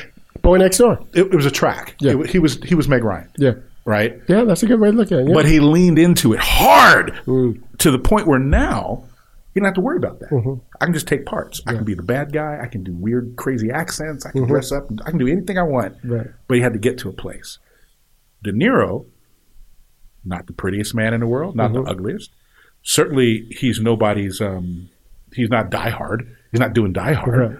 right? He's not an action dude. No, although he's been in movies where yeah. there's some gunplay sure. and there's some people fighting and sure. all kinds of crap. You know, he's played the hard guy, and for a while he played a particular kind of De Niro role. Right. But overall, he went where the acting took him, mm. right? Mm-hmm. Obviously, both of those men knew early on, I'm doing this. This is why I'm here. Yeah. This is what I do this for, right? Um, and you can look at various – I see women trying to do it and the business not letting them, which is another shitty thing about our business. Ooh. Watching Jessica Chastain, God bless her. If I ever meet her, I'm just going to kiss her hand. She is trying so hard to find parts mm. that are like uh, – what's her name? Who just did Woman King? Right. Um, uh, Viola. Viola. There's not – I'm looking at history books going, make this movie, make mm. this movie, make this show. This, oh, my God, this chick is insane. But I'm assuming they haven't already done that, right. I'm, I'm, which is probably not so. It's that they have to go get money from somebody. Somebody's algorithm has to go, yes, let's make a movie about the pirate queen yeah. um, who had a meeting with Queen fucking um, – I want to say Elizabeth won mm. um, because she was that badass that the queen had to meet her in person to get some kind of a deal worked out. Right. Okay. Where's that movie? Right. The answer is the studio is going to be like, you want to do a serious Pirates of the Caribbean, which is focused on a hot girl who's not, well, she's not hot necessarily, but there's no real love interest for her. And if there was a dude, he's going to be absolutely second banana because she is running her shit. Mm. And the other, the antagonist is the other woman in the world who was running the planet at the time, who's also on her shit. And there's no dude. Right. It's, there's no love interest. Are they gay? No. Hollywood. Hollywood. Right. There's no money. I'm like, people will show yeah. the fuck up for a pirate movie like right. that. It's just, you want it to be Can't too- she just fuck around like dudes fuck around? Yes, you know absolutely. But the thing is, they want it to be two dudes. Exactly. You pitch it exactly the same way with two men. Exactly. It's the King of England and the Pirate King. Right. Oh, hell yeah. Call it the Pirate King. Exactly. Call it the Pirate. You know what? Pirate forward slash King. That's the film, right? That movie's greenlit tomorrow. Okay. And I can I'm, see it. Right. So I'm looking at these women who have stature, who built into the game, and they stacked up their chips in T V or other movies. They right. worked their way up. And the scripts, they're, you can see the scripts, they're, they're almost there, or but they can't get the they can't get the backing. Right. Right. I'm like, so it's harsh, but it's your ship. Hmm. It's your ship. Right. Spike Lee made She's Gotta Have It with credit cards. You know, Robert Rodriguez made El Mariachi by selling his blood and be, being, you know, regardless of what kind of people they grew up to be. I don't know them. I don't know anything about them. But I know those origin stories very well. But here's the deal, though, Jeff. We walked in here today, and you showed me the second, next episode, second, epi- second the next episode. Ep- second episode of your animated show. And what did I say when we finished? I said something like, way...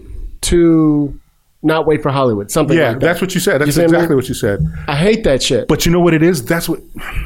Listen, I'm in the audience. I got in this whole big thing. I did comic... I was writing comics for fun for the last couple of years. Amazing comics, by the well, way. Well, the fun... The, the fandom of comic books is like... normal moviegoers and stuff, mm-hmm. but like on crack. Okay, they get really, they get amped out about some stuff, right? And those are the true fanboys, right? Oh, okay, you know, some of them need a smack, but but the thing is, um, part of the reason I was doing the comics, the big two comics at all, one was they liked my pitches. Right.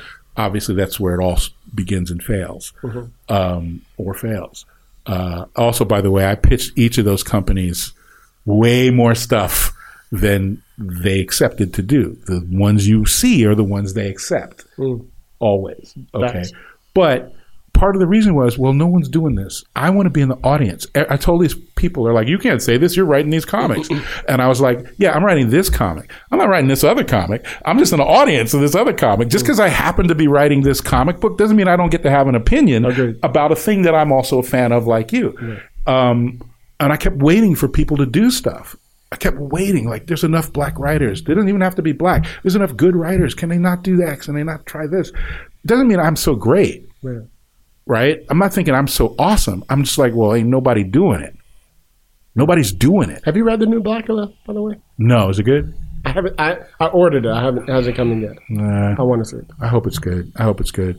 I mean, I've worked on a lot of projects, and there's a lot of people coming up and doing stuff. But, like, I felt bad that Attack the Block, which I loved. Mm-hmm. I was like a huge, like, I was the John the Baptist of Attack the Block. Okay. I went to a, uh, what do you call it? They had, they had the, the filmmakers, they screened it, and the filmmakers were there.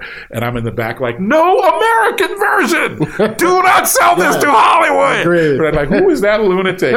There's the black guy in the back. Yes, me! Do not sell this to, you know, make this stay British. I agree. Because these fools don't know, they will mess it up. Yes. Right? But the thing is, There was I've all white folks who made that five movie. Or ten times. There was all white guys that made that movie. Mm-hmm. They were that movie was ten years too late. Black mm-hmm. people should have made that movie. Mm-hmm. Not that I have some big giant racial animus, but I'm like, if I'm waiting, I'm waiting for that one white dude to come up with a story about us exactly. that is great and makes it. Like, why am I waiting on that? Mm-hmm. I don't need to be waiting on Jordan Peele. He's only got so many hands. Exactly. You know, yeah. you can only do maybe two projects at one time. And there's like nine thousand projects that need to get made. So the other thing is you do, what is it, the thing, start where you are, mm. do what you, what you have, do what you can, whatever. Something like that, yeah, yeah, yeah. Um, I don't have, some of my friends have, many of my friends have a lot more money than me. And they can go, oh, I'm going to make a short film, live action. Exactly. Right? I'm going to rent out this hotel. And I'm, gonna, and I'm like, well, that's nice for you. I'm just going to make it for a hundred grand. Yeah, it'll be can, cheap. You know, I can write that off of my taxes. Well, you're a goddamn multimillionaire. Of course you can. I am not balling like that. Exactly. Right? But what I do know and what I can do is work. I know how animation works. I can draw very well myself. Mm-hmm. I'm a rock solid illustrator now. Um, so I can. You were speak. practicing your butt off the last couple of years, though. Been, we saw it. Yeah, I've been doing it. Uh-huh. Yeah, so I've been like, but it means I can speak the language of the people in the ways that we all can understand. I can speak. I can use the shorthand, right? right? And I have now friends in this environment that I can go, hey, what about this? Or you know, and they'll be like, no, just do it like this, and they'll show me, right. you know, or you know what, just get out of the way, I'll do it, you know, like that, right, like that. Um, so what we could do is what we're doing. And that's the thing. It's not that I'm settling. It's not that I'm trying to, you know, this isn't like the substandard version of what I got to do. Right. This is, we chose to make a project based on what we realized we had sitting in front of us. We mm-hmm. were like, these are the tools we have available. This is what we can devote to it. These are the people that are willing to come play. Let's do something. Right. Right? Now, in real life, it costs a minimum of seven hundred fifty K to do a decent single episode of an animated project. Right. For this shorts, which are basically three to five minutes a piece, um, until the sequence is done, the shorts tell a story, right. and the story's done, we will have created roughly a pilot episode, okay. the equivalent of a pilot episode. So they were like six, three to four or five minute pieces yeah, or something, something like that. Mm-hmm. Um, and we will have spent a fraction mm. of the amount of money it takes to do it, quote unquote, right. right. Um, that's partly because of the muscle of a lot of this new software. Their upgrades on various things I listed at the beginning mm-hmm. have made it. There's there's whole studios that just use these things, but these are off the shelf. These are not, I didn't need any special training. Right. Anything I had a question about, I'd be like, there's got to be a YouTube video on this. Sure enough, there's nineteen videos. Some of them are in different languages, and I'm like, oh, this one makes sense. You know, the point is, is skill, time, money, project. Right. But, so you do what you can with what you've got. Um, but like you said, I got sick of waiting, and I'm so sick of waiting. And then when I see something that comes up and I'm like, well, this is weak. Like, one of the things I do is I watch a lot of bad movies. My friends are like, why do you do this?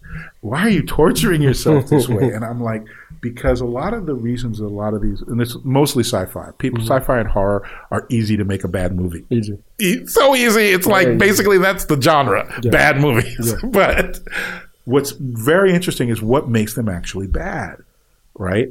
Um, there's a whole bunch of these weird movies, little horror movies coming out of Ireland right now. I don't know why they're making their actors do American accents. I guess they think it'll get a wider, yeah, wider appeal, exactly. whatever. But a couple of pretty good um, horror movies, low budget, mm. technically, because they're in single location, right. and it's like a house in the forest, right. but it's well shot, it's beautifully acted, and, and those are great. And you take the same amount of money and have a bunch of Americans do mm-hmm. something similar, and I'm like, well, clearly you like slasher flicks because you got a whole lot of blood slinging around. Exactly. Where was the script? Right. Or everything else is great, looks beautiful, acting's great.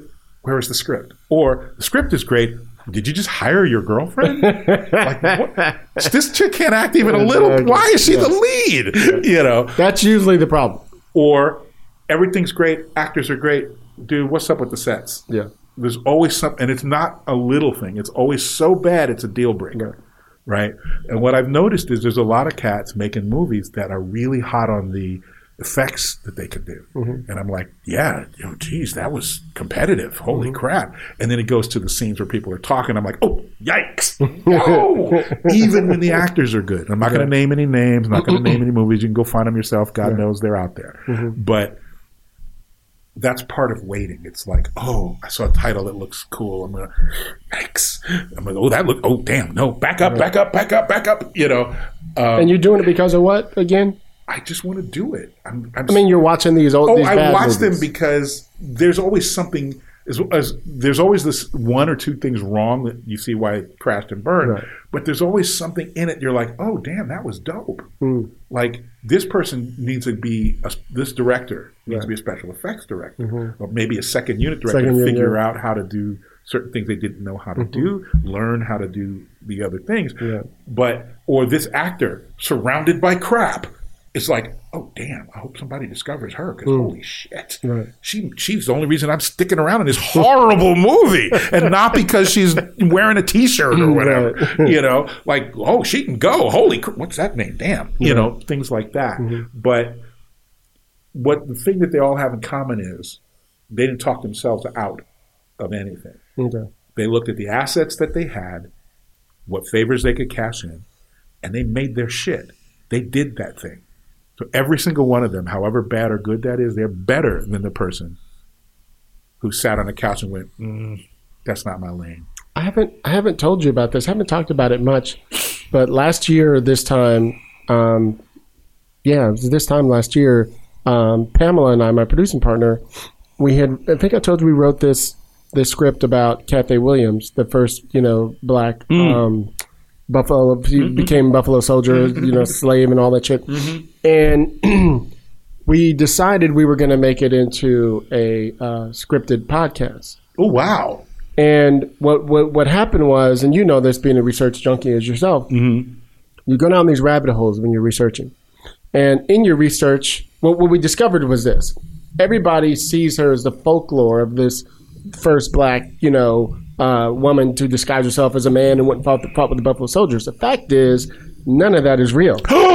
No. What? No, no. She did do that. Okay. But she got hurt and injured early. Okay. So she became the cook and the seamstress. Oh, wow. So she, she was there, but she wasn't she getting wasn't, any. She wasn't fighting. She got in the game, but when they realized exactly. she was a chick, they're like, "Oh, girl, no, are you no." Crazy? Well, she did get discovered later on, but it okay. wasn't anyway. But while she was in there, for the time she was in there, she was mainly a cook, and she walked with a stump. Like there was all these different things. So here's the interesting thing: what we found out is her being a seamstress. When she got out of being a seamstress, okay, she started making dresses for society women.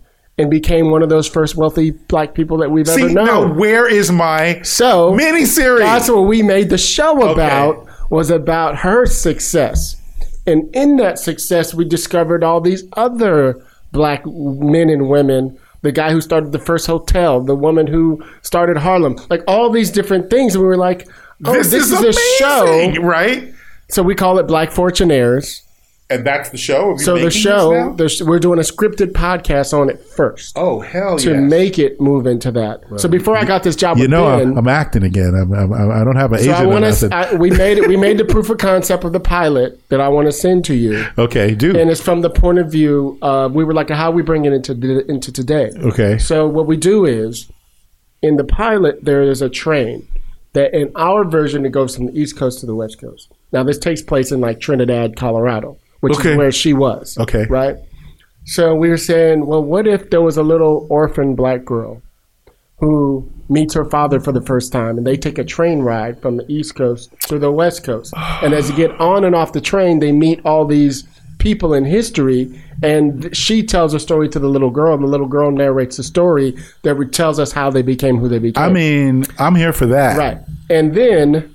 at the final episode is the little girl. We come to realize now she's some big success in nineteen thirty okay. or whatever it is. You know, all this is in the eighteen hundreds going up okay, to the, so yeah. it's in even the the modern day is actually still in the thirties. Yes, great. I'm here for it. Yeah. Send me all now. She's all grown, and we go in between her voice as a child and her voices today. Yeah, you know what I mean. But yeah. she's narrating all these different stories. You know what I mean. So that's that's what it is, though. It's like. I meet up with people that are of like minds, and sometimes we make stuff. Right. Uh, I met up with Tilly and Susan Bridges, and we made some stuff. They came back to me years later, like, we like your science fiction stories. Can we make a show right. that adapts them? And I was like, you can't, but here's a whole bunch of money. Now it's mine, and you can go do it. You know, um,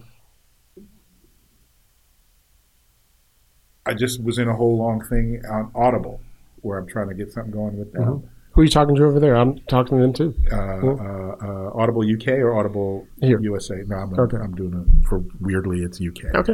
Um, I'll tell you later. That's probably even better. I'm trying to put her name out there because all you fools will call. Exactly. Her. Ring. Um, uh, uh, but yeah, um, the thing is, is that I realized that a lot of the groups that are out groups, what I'm here to do is tell stories. What I'm here to do is tell stories.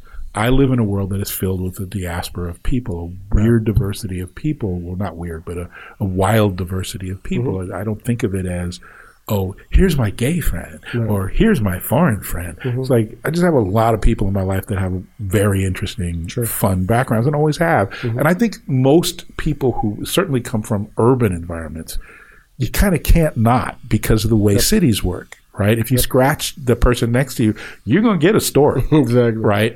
So remember how there was this huge backlash of, in certain quarters against the show Friends, which I quite like, by yeah. the way, because they don't have any black people in it. And it was set in New York. There's no Puerto Ricans and black people in their entire world? Damn! You know? Yeah. Same with and Woody Allen. Girls movies. Got it later. You know, yeah, sure. Woody Allen movies, yeah. right? And, then, and on, on a certain level, I wouldn't say in their defense, there's a bunch of white people writing about the stuff they know. Clearly, they did not know any of those folks. So what were they supposed to do? but, but, I think what happens is sometimes people get bogged down in, and it's it's a really negative, it's a really weird, almost invisible effect of white supremacy, which is well, white male supremacy, white straight Christian male supremacy. Yeah. This can be very specific. Um, all of the groups that aren't that have spent so much time, so much of their history on one back foot, like constantly like ready for a punch, ready to duck a punch, ready yeah. to take a punch if they have to, so that when they get a chance to do something, part of what they're trying to do is make that point. You know, and I'm like, I get you. Mm-hmm. I understand that. But you have to tell a story. You have to have characters that people can find compelling. You have you. It can't just be the point. Right. I understand why you're mad. I am also mad about a lot of the same mm-hmm. stuff. But end of the day, you see all the crazy flack that Star Wars got for including Rey and Finn. Mm-hmm. They made those movies anyway. They were not trying to make... They're so woke. I'm like, what was woke about a girl Jedi? What was woke about a black stormtrooper? Exactly. It's just you had... They, they, they, the people who were mad about it wanted it the way it had always been. So you're already making a statement yeah. just by showing up. Tell, show up with a great story. If you're showing up with a story and a lecture, yeah, you can do it, you know? But you don't get, you're not allowed to be disappointed at the result. Because people don't go to the movies to be lectured. They just don't. Mm-hmm. I don't. I'm, yeah, I'm out. You're like, I'm not going to see any more of these like black angst movies. I'm not going to any more slave narrative movies. You keep making them. And there's a reason to make them. I'm not saying don't make them. Mm-hmm. I'm saying that can't be the only thing. And right now it seems like too much of the politics of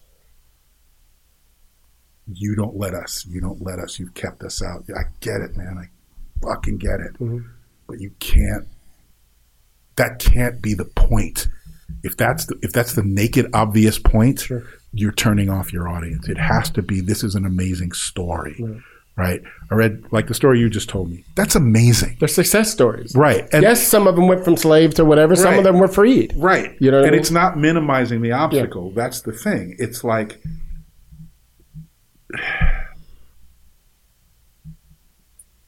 You can't just have the negative part of the narrative. Mm-hmm. You have to have the other side of the narrative, the dream part of the narrative, the thing that says, I want my guy putting his boots on the moon.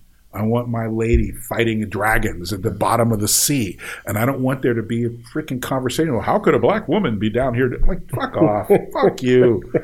How could a white woman be? It's a dragon underwater. How could a white woman be doing it? Who cares? Is it awesome? Yeah, let's go. Exactly. You know, Sanaa Lathan in uh, Alien versus Predator, right. She was bad as hell, wow. man. Like, but I don't think anyone went, oh, black chick.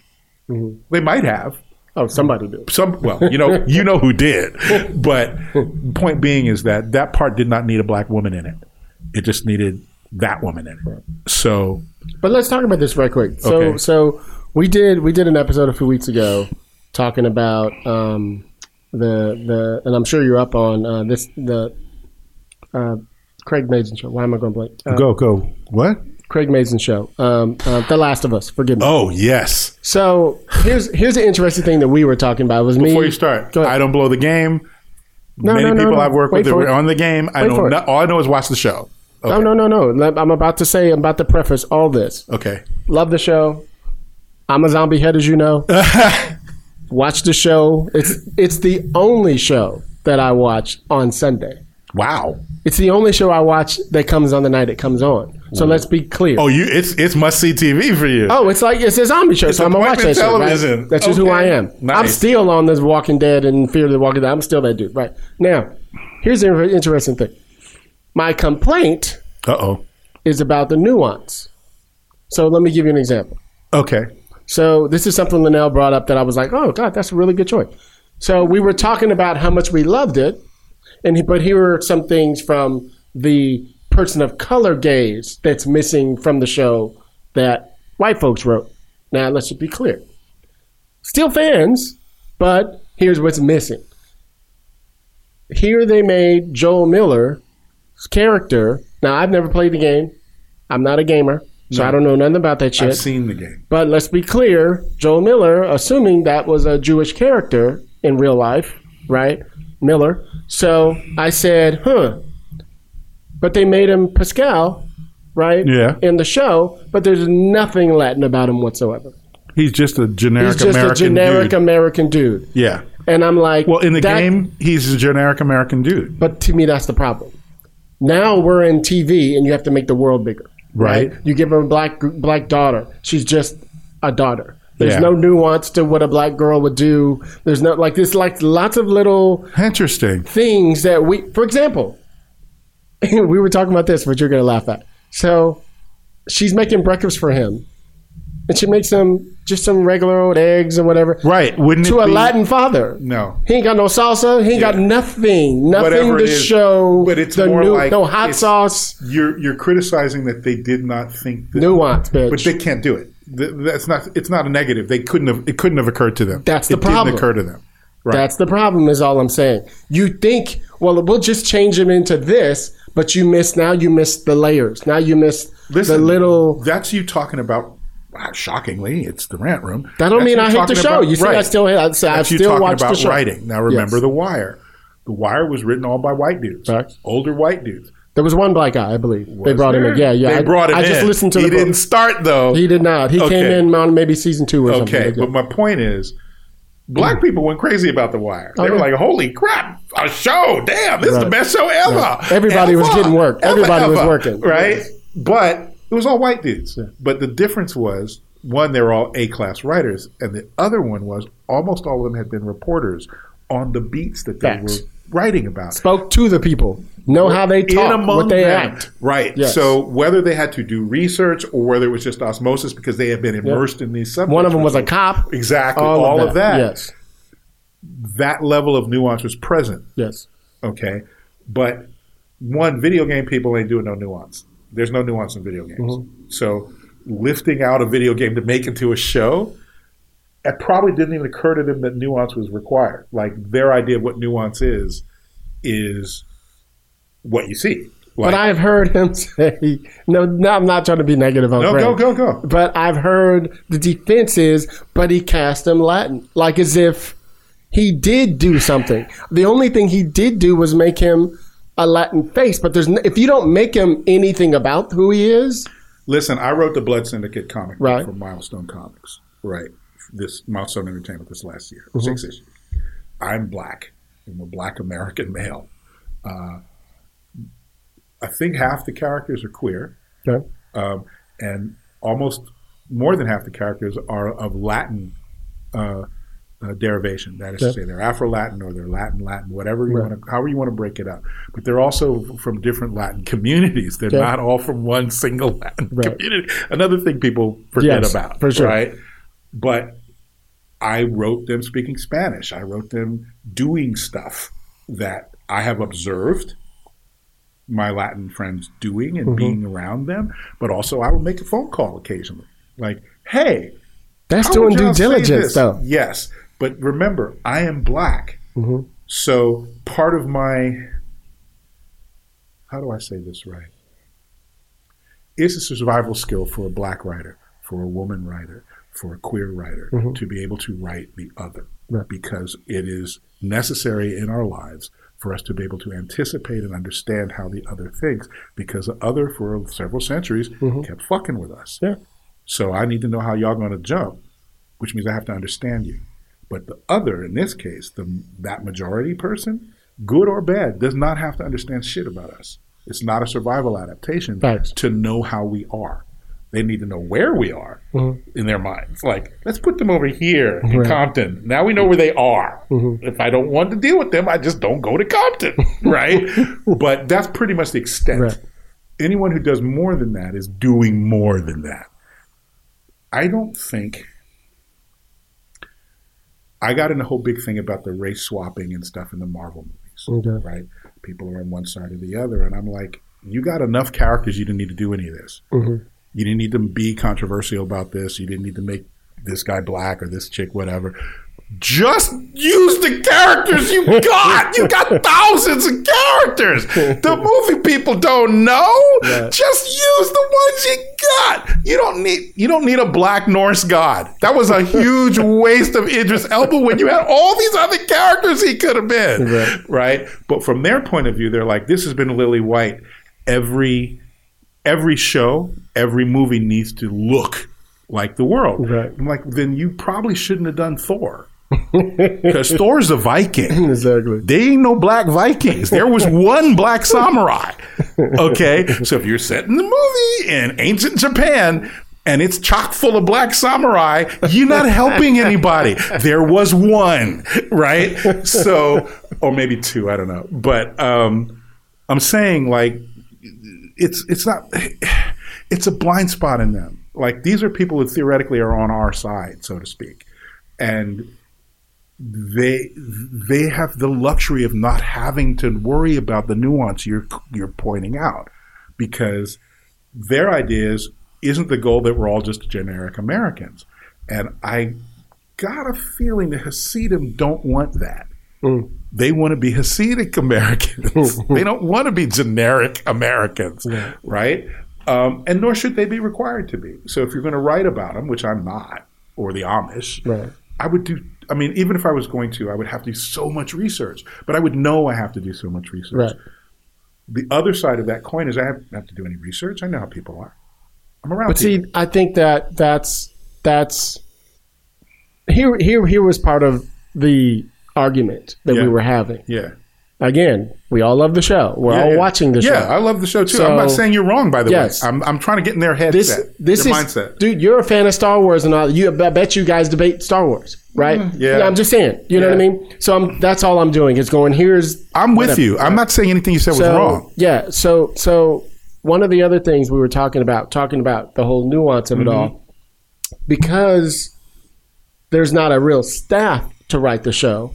And you don't have right. a person who looks like Pascal it's on the show or the little girl or anything like that, his daughter. Um, you are now missing what's for somebody to say, well, you know, a little black girl probably wouldn't just walk in a house like this and do this. Well, did you feel like this about the uh, the Native American couple, that the older people that they met at the cabin uh-huh. that were just living out there in the woods or whatever?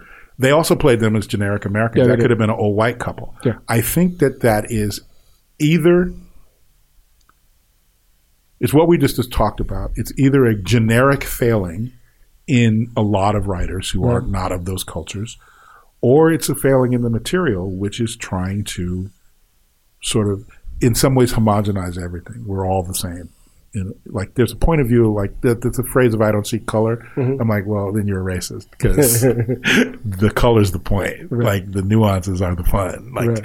I'm not I'm not going to a potlatch and looking around to see a whole bunch of people pretending to be Hopi or Cherokee or right, whatever. Right. I want to be with the people as they are, mm-hmm. right? So, um, and that's the point of the country, right? It's a quilt. It's a, I don't like melting pot. I always like quilt.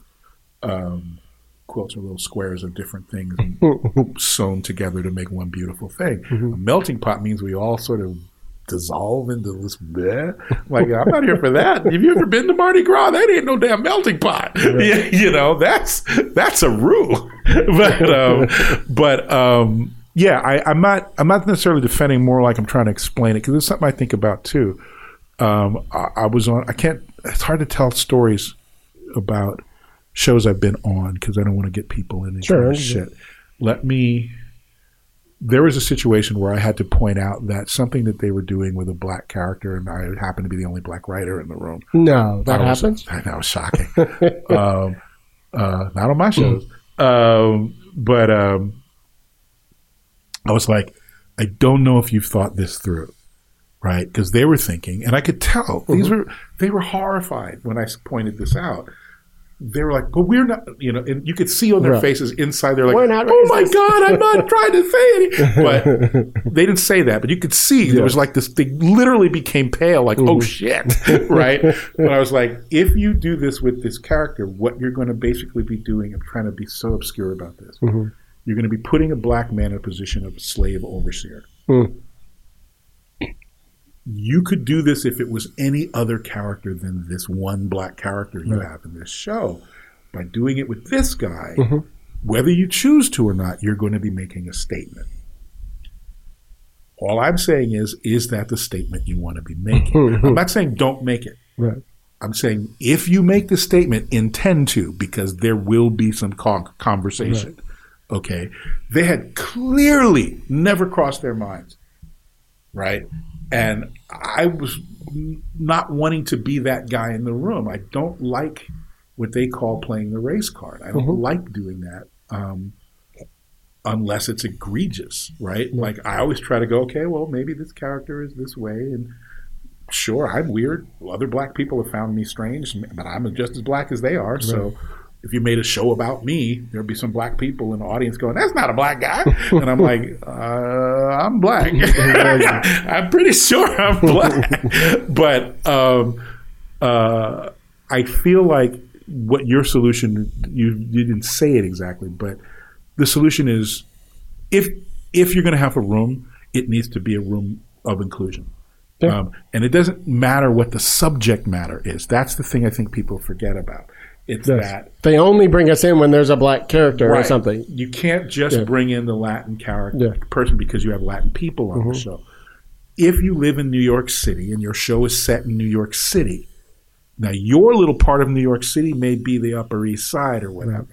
Okay, and maybe you only grew up around people just like yourself, but you're not writing a story set in those three boardrooms or in those four um, high-level restaurants, or maybe right. you are. In that case, yes, only staff with Muffy and Tiffy, okay? If that's the world you're writing about and it's just that, but Muffy, understand, eh? when you step outside that door, there's actual New York out there, and actual New York is filled with these kind of people, right. Russians, Puerto Ricans, the South Asians, mm-hmm. freaking Middle Easterners. Yeah. Forget the black folks. Forget the white folks. Mm-hmm. Those are the people that are uh, Koreans. Mm-hmm. Like, there's people from all over the world in that city. So if you start depicting that city and you don't have any of those people in your writing room, you fucked up. You fucked up. Yeah, you might think you're good enough. We promise you you're yeah. not. Yeah. Right. I'm just saying, imagine. You know, if it had just had some of those layers. Now, I'm talking about the pilot, by the way, is is is, is my only big issue. Yeah. Now, let's jump into, you were going into, like, when they get to that little city and the little uh, little town and the the, oh. the native couple, whatever. Yeah, yeah. Now, I'm not talking about that because okay. here's why. We are now twenty-something years into the future. Right. When there hasn't been any nuance. Everybody's living the same. True. For the most part. And they're True. out in the middle of nowhere True. growing up. You're saying up. the flashback parts should show that. It should show more of more of the nuance. That's again, all I'm saying. Again, it's weird. I can't believe I'm in this position. Okay. I don't know this dude's life at all. But if if the if the writer of the show had a very generic upbringing that we don't know, right? Mm-hmm. He might be like, oh, cool. You know, like, um, I mean, I know him. I'll have to ask him one day. The but Filipino I think I think it was just lady, right? Mm-hmm. She was in the Philippines, I think. Probably. The, yeah. The, the lady who discovered what was about to happen. Yeah, yeah. At the beginning. Yeah, yeah. yeah. Oh God. Um, that was all full of nuance mm-hmm. because it was a foreign country, right? Right. But when you're at home, you think you know everything, so you gloss over. You gloss over. If I write a generic American family, well, everyone can relate to that. Mm-hmm. It doesn't matter if they're black or Latin or Asian or whatever, because it's a generic American family. And I'm like, yes, up to a point. But there are, as you say, certain nuances that would have made it richer, that would have made it more effective. Like, one of the things I tried to do in both my comics that I did, mm-hmm. I haven't had to write a lot of different um, – I haven't procedural dramas don't generally uh, have a lot of nuance in them, right? So you don't have to worry about that too much. Well, your character usually has some backstory flawed thing That's going on. That's what I'm saying, you know what but I mean? it's but always sure. it's very specific character-based, or it's whatever milieu they're going into, right. right? So I don't call that nuance. That's more like, oh, I'm going into the jungle, you know, like that. But in the comics, people, there's restaurant Spanish, mm-hmm. there's Spanglish, there's Puerto Rican Spanish, there's Mexican Spanish. Right. Uh, there's Honduran's fucking sure, Spanish, sure. right? And all of these cultures are in our culture now. They're all mixed into the American culture. One of the things I note is that I have French speakers on my uh, uh, on my dad's side of my family. Sure. They go in and out. When they're speaking French to other French speakers, they'll just speak French. But when they're speaking to people who are either they know are bilingual or Americans, right. they go in and out. They will speak French randomly. Mm. In the middle of a sentence, they'll use the appropriate word rather than, or the appropriate sentence rather than the English one, sure.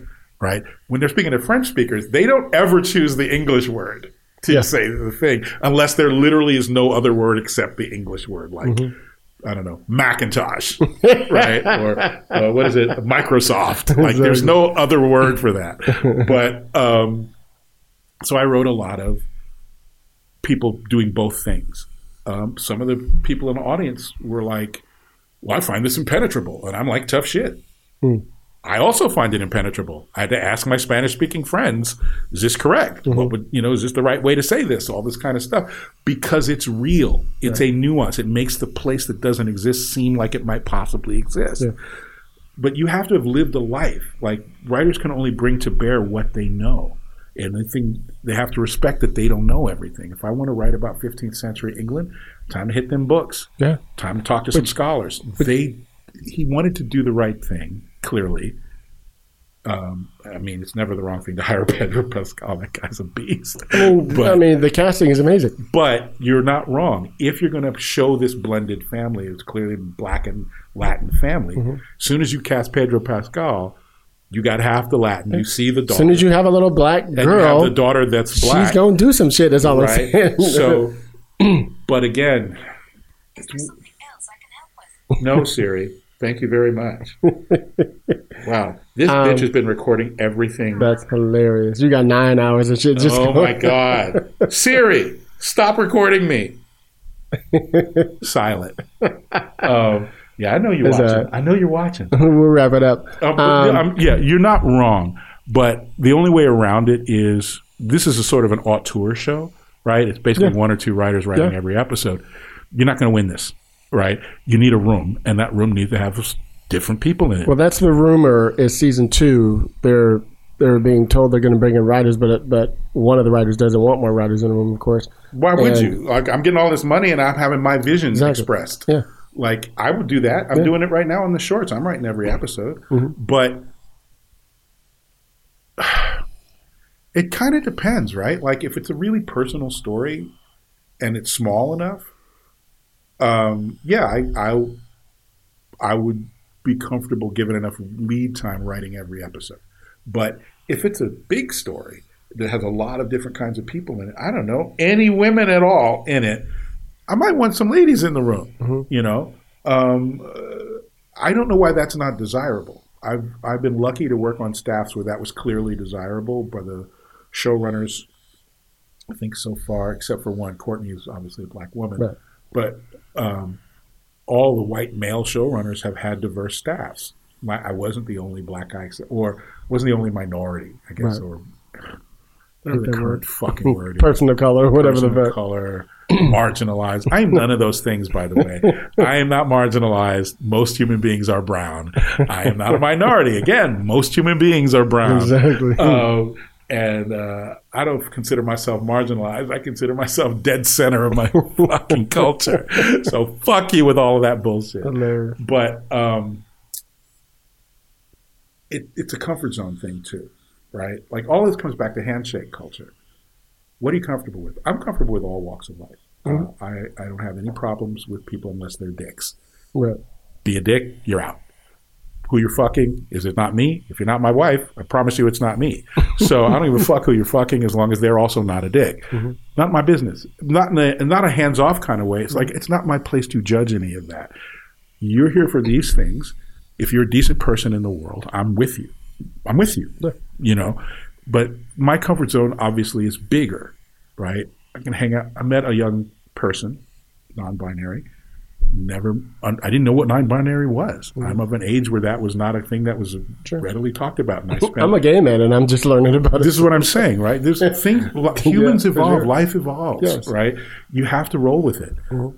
Uh, I, I met this person, who I thought was fantastic, by the way, mm-hmm. and spent a long time in the first hour of our acquaintance referring to them as she. Mm. At some point, they took me aside and said, "Hey, look. I get it. Not really comfortable with the whole she thing."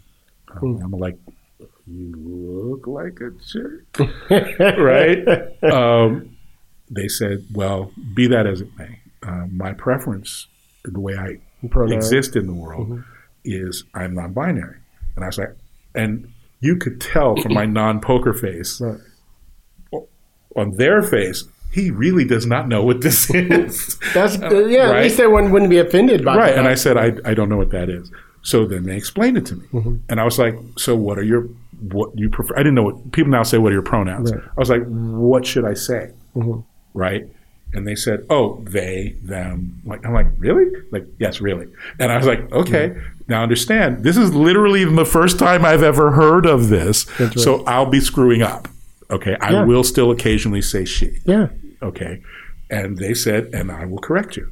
But I want you to understand, I say, there's no malice in it. I'm not trying to make you go over it. Right. I just, I'm not used to it. Yeah. Once I get used to it, I will do it. Sure.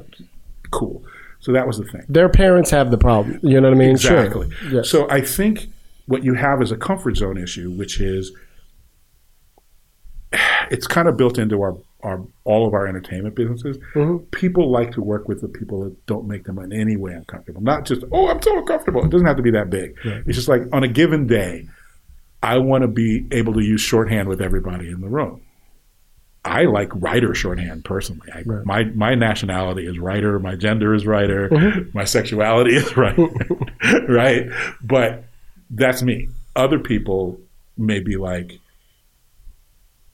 I'm not consciously excluding anyone, but I just keep gravitating to straight white males. Mm-hmm. I keep gravitating to gay black men. Mm-hmm. Like that's just who I. That's who I'm cool with, right. right? And I'm like, well, it isn't your job to be fucking cool with people. It's your job to make a show that everybody, in this case, everybody, isn't that your desired audience? Is everybody? You better get that shit right because yeah. somebody's going to talk shit. Um, in his head, and again, we don't know, he's thinking he's already doing that. Oh, I right? for sure. Already, and it's like, yes. So then it, then the question becomes, then it starts turning into, are you calling me a racist? I'm not fucking, no. I'm like, yo, dude. None of that, chill. None of that. Right, but it, no. But in their head. It's already amazing. I'm just saying, imagine if it had this layer. Right, you can it layer it. It would just be that much and better. And it doesn't cost you anything. Yeah, it didn't cost it. you anything. That's it. But they have to think of it first. That's the problem. I think, I'm not a fan of wait a while. I'm like, any chance I get to have a show where I'm in charge of who's on staff, mm-hmm. you can look at who's on my staff. Right. I'm not doing it for political reasons. There's one hundred percent ace writers. Mm-hmm. It's just, easiest way to say this is this. I've gone up for a million jobs. A couple of the companies I've gone up for have been run by black people. Mm-hmm. I didn't find any particular distinction between those companies and the other companies, except for one. It wasn't that they were promoting me because I'm black. It's that they didn't put anything against me because mm-hmm. I'm black. That's how I try to be. Right. Whereas sometimes with companies that are run by white executives, uh, I feel like there's a hurdle I must get over with them. Right. And it, I don't like it. I wish it wasn't that way, but that's life, y'all. Life, it doesn't it doesn't crumble like that all the time. Mm-hmm. So um, I, I'm not defending this guy. I'm trying to explain what I think the process of thought must be or non-thought. You don't know what you don't know. Right? We have to always be aware of what you don't know. If I was going to write, like I liked that show Pose mm-hmm. for a while. It got on, it got on my nerves after a little while. Yeah, season two went a little. Yeah, I was like, okay, I'm yeah. out. But or not, three, one of them. But not yeah. because it was particularly yeah. bad or anything. It just went in a direction I couldn't follow. Same thing happened to me with, um, what was that thing, uh, the Shonda Rhimes show, Scandal? I was deep into Scandal until I really wasn't. Right? It just took a left turn and I was like, nope, that's time. Here's, here's a funny thing. Okay. I, I've said this before. So everybody knows I'm a Walking Dead fan, like right. huge, right? right? Yeah, I got the books down there. God damn, he does have the books down there. Here's the funny thing. Here's the funny thing. Here's where I started getting out okay. of the show. Still watch it on Sunday. Okay. Like I do okay, The Last Sunday, of Us. Sunday night is zombie night. Like I do The Last of Us. But here's where I was getting annoyed. Okay. So season one, and I believe you watched season oh, one. I, I was there. I was there till Negan showed up. Okay. That's funny. So season one, if you recall, when Rick finally gets out of the hospital, goes into Atlanta and meets the group, they make their way out of the building by killing a, a zombie, putting the blood all over him, and mm-hmm. all of them. And it was the most tense fucking right, thing you right, ever seen right, in your right, life. Right, right, right, Made right. history. Right. right. Fast forward five, six seasons later. People barely got a little bit on the side, hardly on. That's because the actors don't want to do that mess. Exactly what I said. I said, you know why? Because they got sick of that crap. That's stuff, yes. That's great. That's stuff you got to scrub yes. off at the end of yes. the day. Actors are like, no, you, I'm not putting that shit on. You better come up with some kind of spray on yes. tan. People know that if we put it on, that it works. Right. They started doing that. I was like, you lost me now. You yeah. lost the rule. The rule started fucking with it. You know, I'm not. W- I'm with you. I feel like people are paid so much money, suck it up. I agree. Like, you're making a ridiculous amount of money to pretend to fight zombies Dude. in the in the wilderness Dude. of Georgia. On a hit show? On a hit show. I think you can take yes. some body pain. They get to go to Comic-Con. They get Whatever to hit the world. Fuck I'm that. not, well, people, people, because I'm a, I was an actor. Every writer's room I've been is like, damn, you are harsh with these actors. And I'm like, because I know every goddamn trick exactly. they're about to play. That's why I'm not having that shit. Exactly. No. I almost got into it with one of them on one of the shows. I won't say which one, mm-hmm. um, because he had clearly been out late last night and clearly did not know his lines. Uh-uh. Right? And I took him aside and I was like, yo, I know what you guys, I know what you're up to last night, away from everybody else. Mm-hmm. Um, if you want to take an hour to like lock this in, um, um, we'll go shoot something else. Well, no, we had enough setup. It's mm-hmm. like, you don't have to be locked in now. This, you could paraphrase it. Like, don't get flustered and don't, because I'm an actor. I didn't say that part, but I was like, I know what this is. I can tell. But every actor has tells, by the way. Yep. You think you don't. Yep. But when you say and do certain things in a pattern, we know you don't know your lines. Exactly. Okay. So it's not just uh. Mm-hmm. It's not just uh. Exactly. All of you have different tells, yep. and they're easy to pull out, Facts. especially after years of watching dailies with your ass in them. Okay. But um, took him aside and I was like, look, just you and me. We got plenty of setup crap to do. If you want to go take a minute and really lock these lines in, because we don't want to, you know, have this happening right. when we're shooting.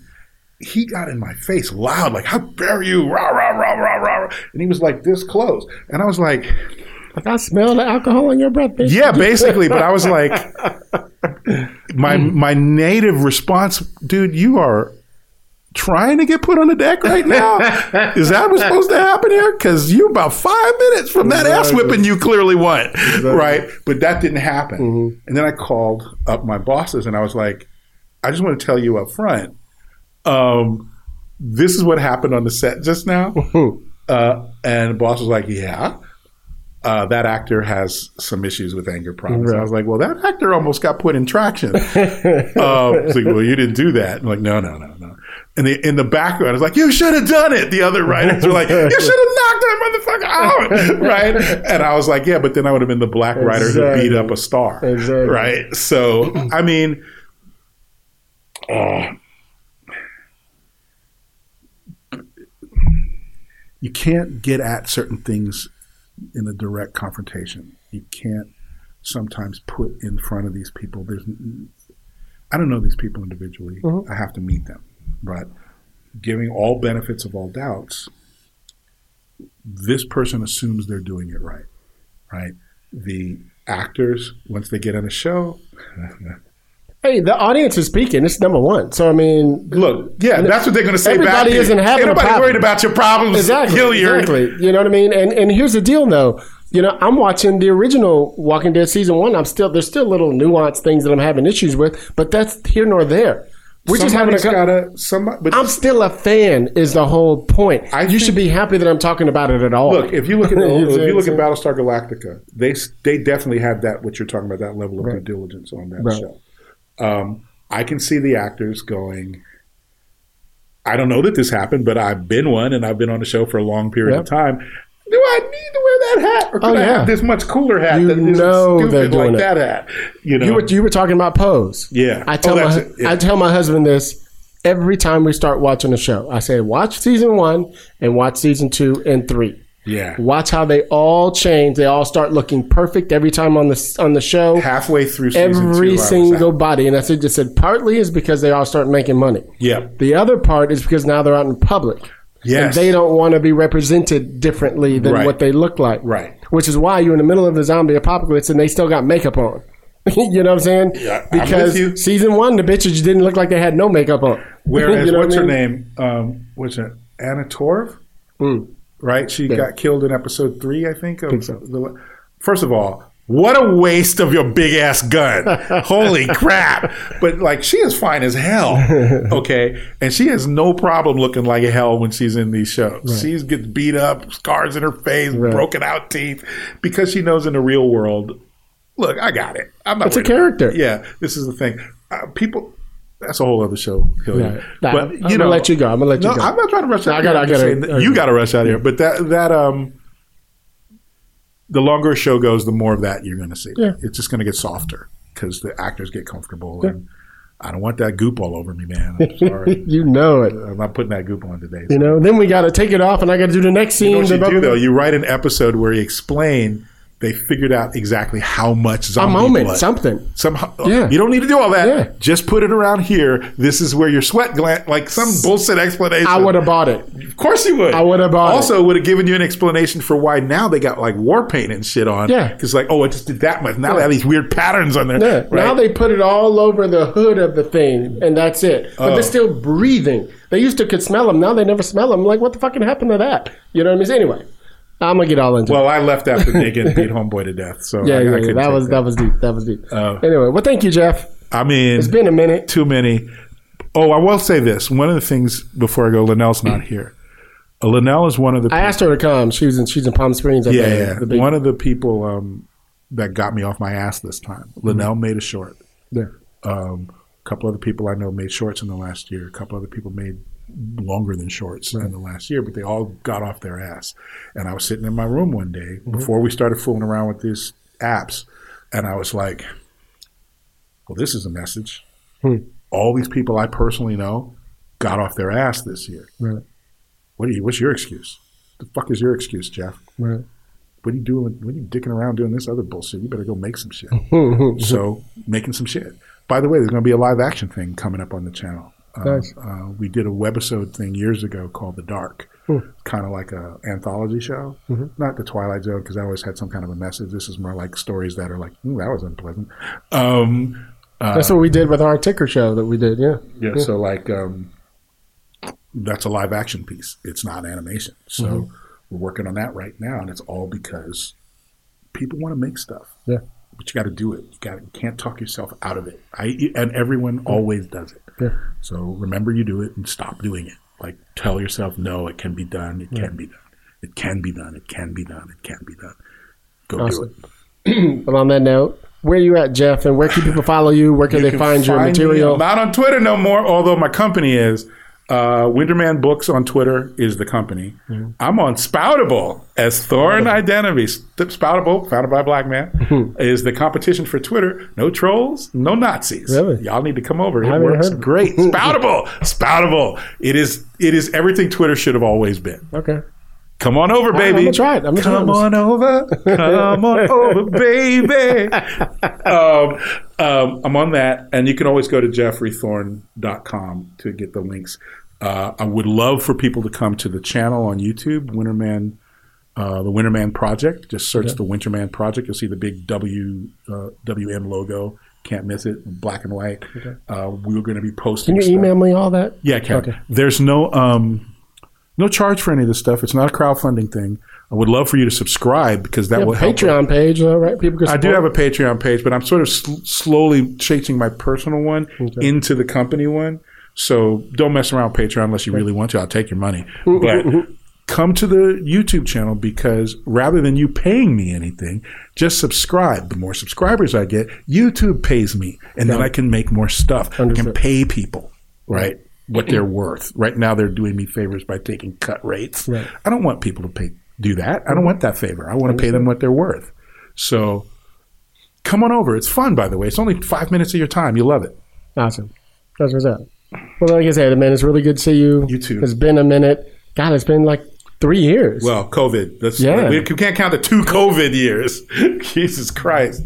I was living in my like living in my living in my office at home. It's twenty twenty-three. Yeah, yeah, yeah. We made it. We all exactly. made it. Most of us made it. A couple million didn't. But crazy. And I'm your host, Hilliard Guess. You guys can find me on Twitter, Instagram, Facebook, and what's the new Spoutable? Spoutable. Spout. Spoutable. Spoutable. Spoutable. Come on, y'all. I'm going to show them see. I'm, I'm trying out. to I'm get all of Black Twitter, at least, to come to Spoutable. You guys will love it. Uh, it I'm going to put it in the show notes. I'm going to put it in the show notes for yeah. sure. Yeah. Um. Anyway, you can find me on all those places. Please go on iTunes, Stitcher, Apple Podcasts, uh, Spotify, whatever you guys listen to. We're all over the world. Please give us a five-star review. We need that for the metrics. It's important. Um, Chris will be back, uh, I believe, next week. Um, lots of good shit going on for y'all. Damn, we're still in Black History Month, about to end really quick. Are you? Crazy is over. Oh, that's right. I forgot. Oh, it's, shit. I'm tripping. It's, it's March. Also, I, I wish Chris, I miss you, Chris, because I wanted to talk Picard with your I, ass. Yeah, yeah, yeah. Everybody yeah. I know is on that damn show except me. Yeah, season three is killing it. Fuckers. Um, anyway, so uh, yeah, we're about to do an N double A C P Image Awards um, panel for for the winners and nominees. You know? Nice. We're just late, so because it was so busy in February. Sure, sure, sure. So we're gonna do it. I think the week of April eleventh or something like that. Sure, sure, sure. Um, at the Writers Guild. So well, actually, it'll probably be on Zoom. So um, anyway, but they're starting to open up some shit. So we'll see. You know, we might be back after if if this if if we don't do a um um strike, we might be back over the summer. We'll see. We'll see. Anyway. Yeah. Strike. Join with me for twenty twenty-three, if you will. Oh, right. Okay. All right. We just, you know, we change it every year. Yeah. Anyway. So anyway, thank you again, Jeff. Appreciate you, buddy. Always. And um, love to see you out there making your own projects and making shit happen. You know what I mean? It's a good thing. Um, you guys know how we do it on the Rant Room. On the show, we keep it real. We keep it opinionated. We keep it what, Jeff? twenty twenty-three, twenty twenty-three, baby. Peace, y'all. I'ma say what I feel, and I promise to keep it real. Welcome to the Rant Room. Boom,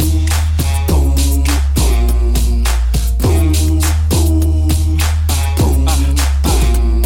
So you wanna be a writer? Well, you gotta be a writer till your fears are diminishing, the doubts are behind ya.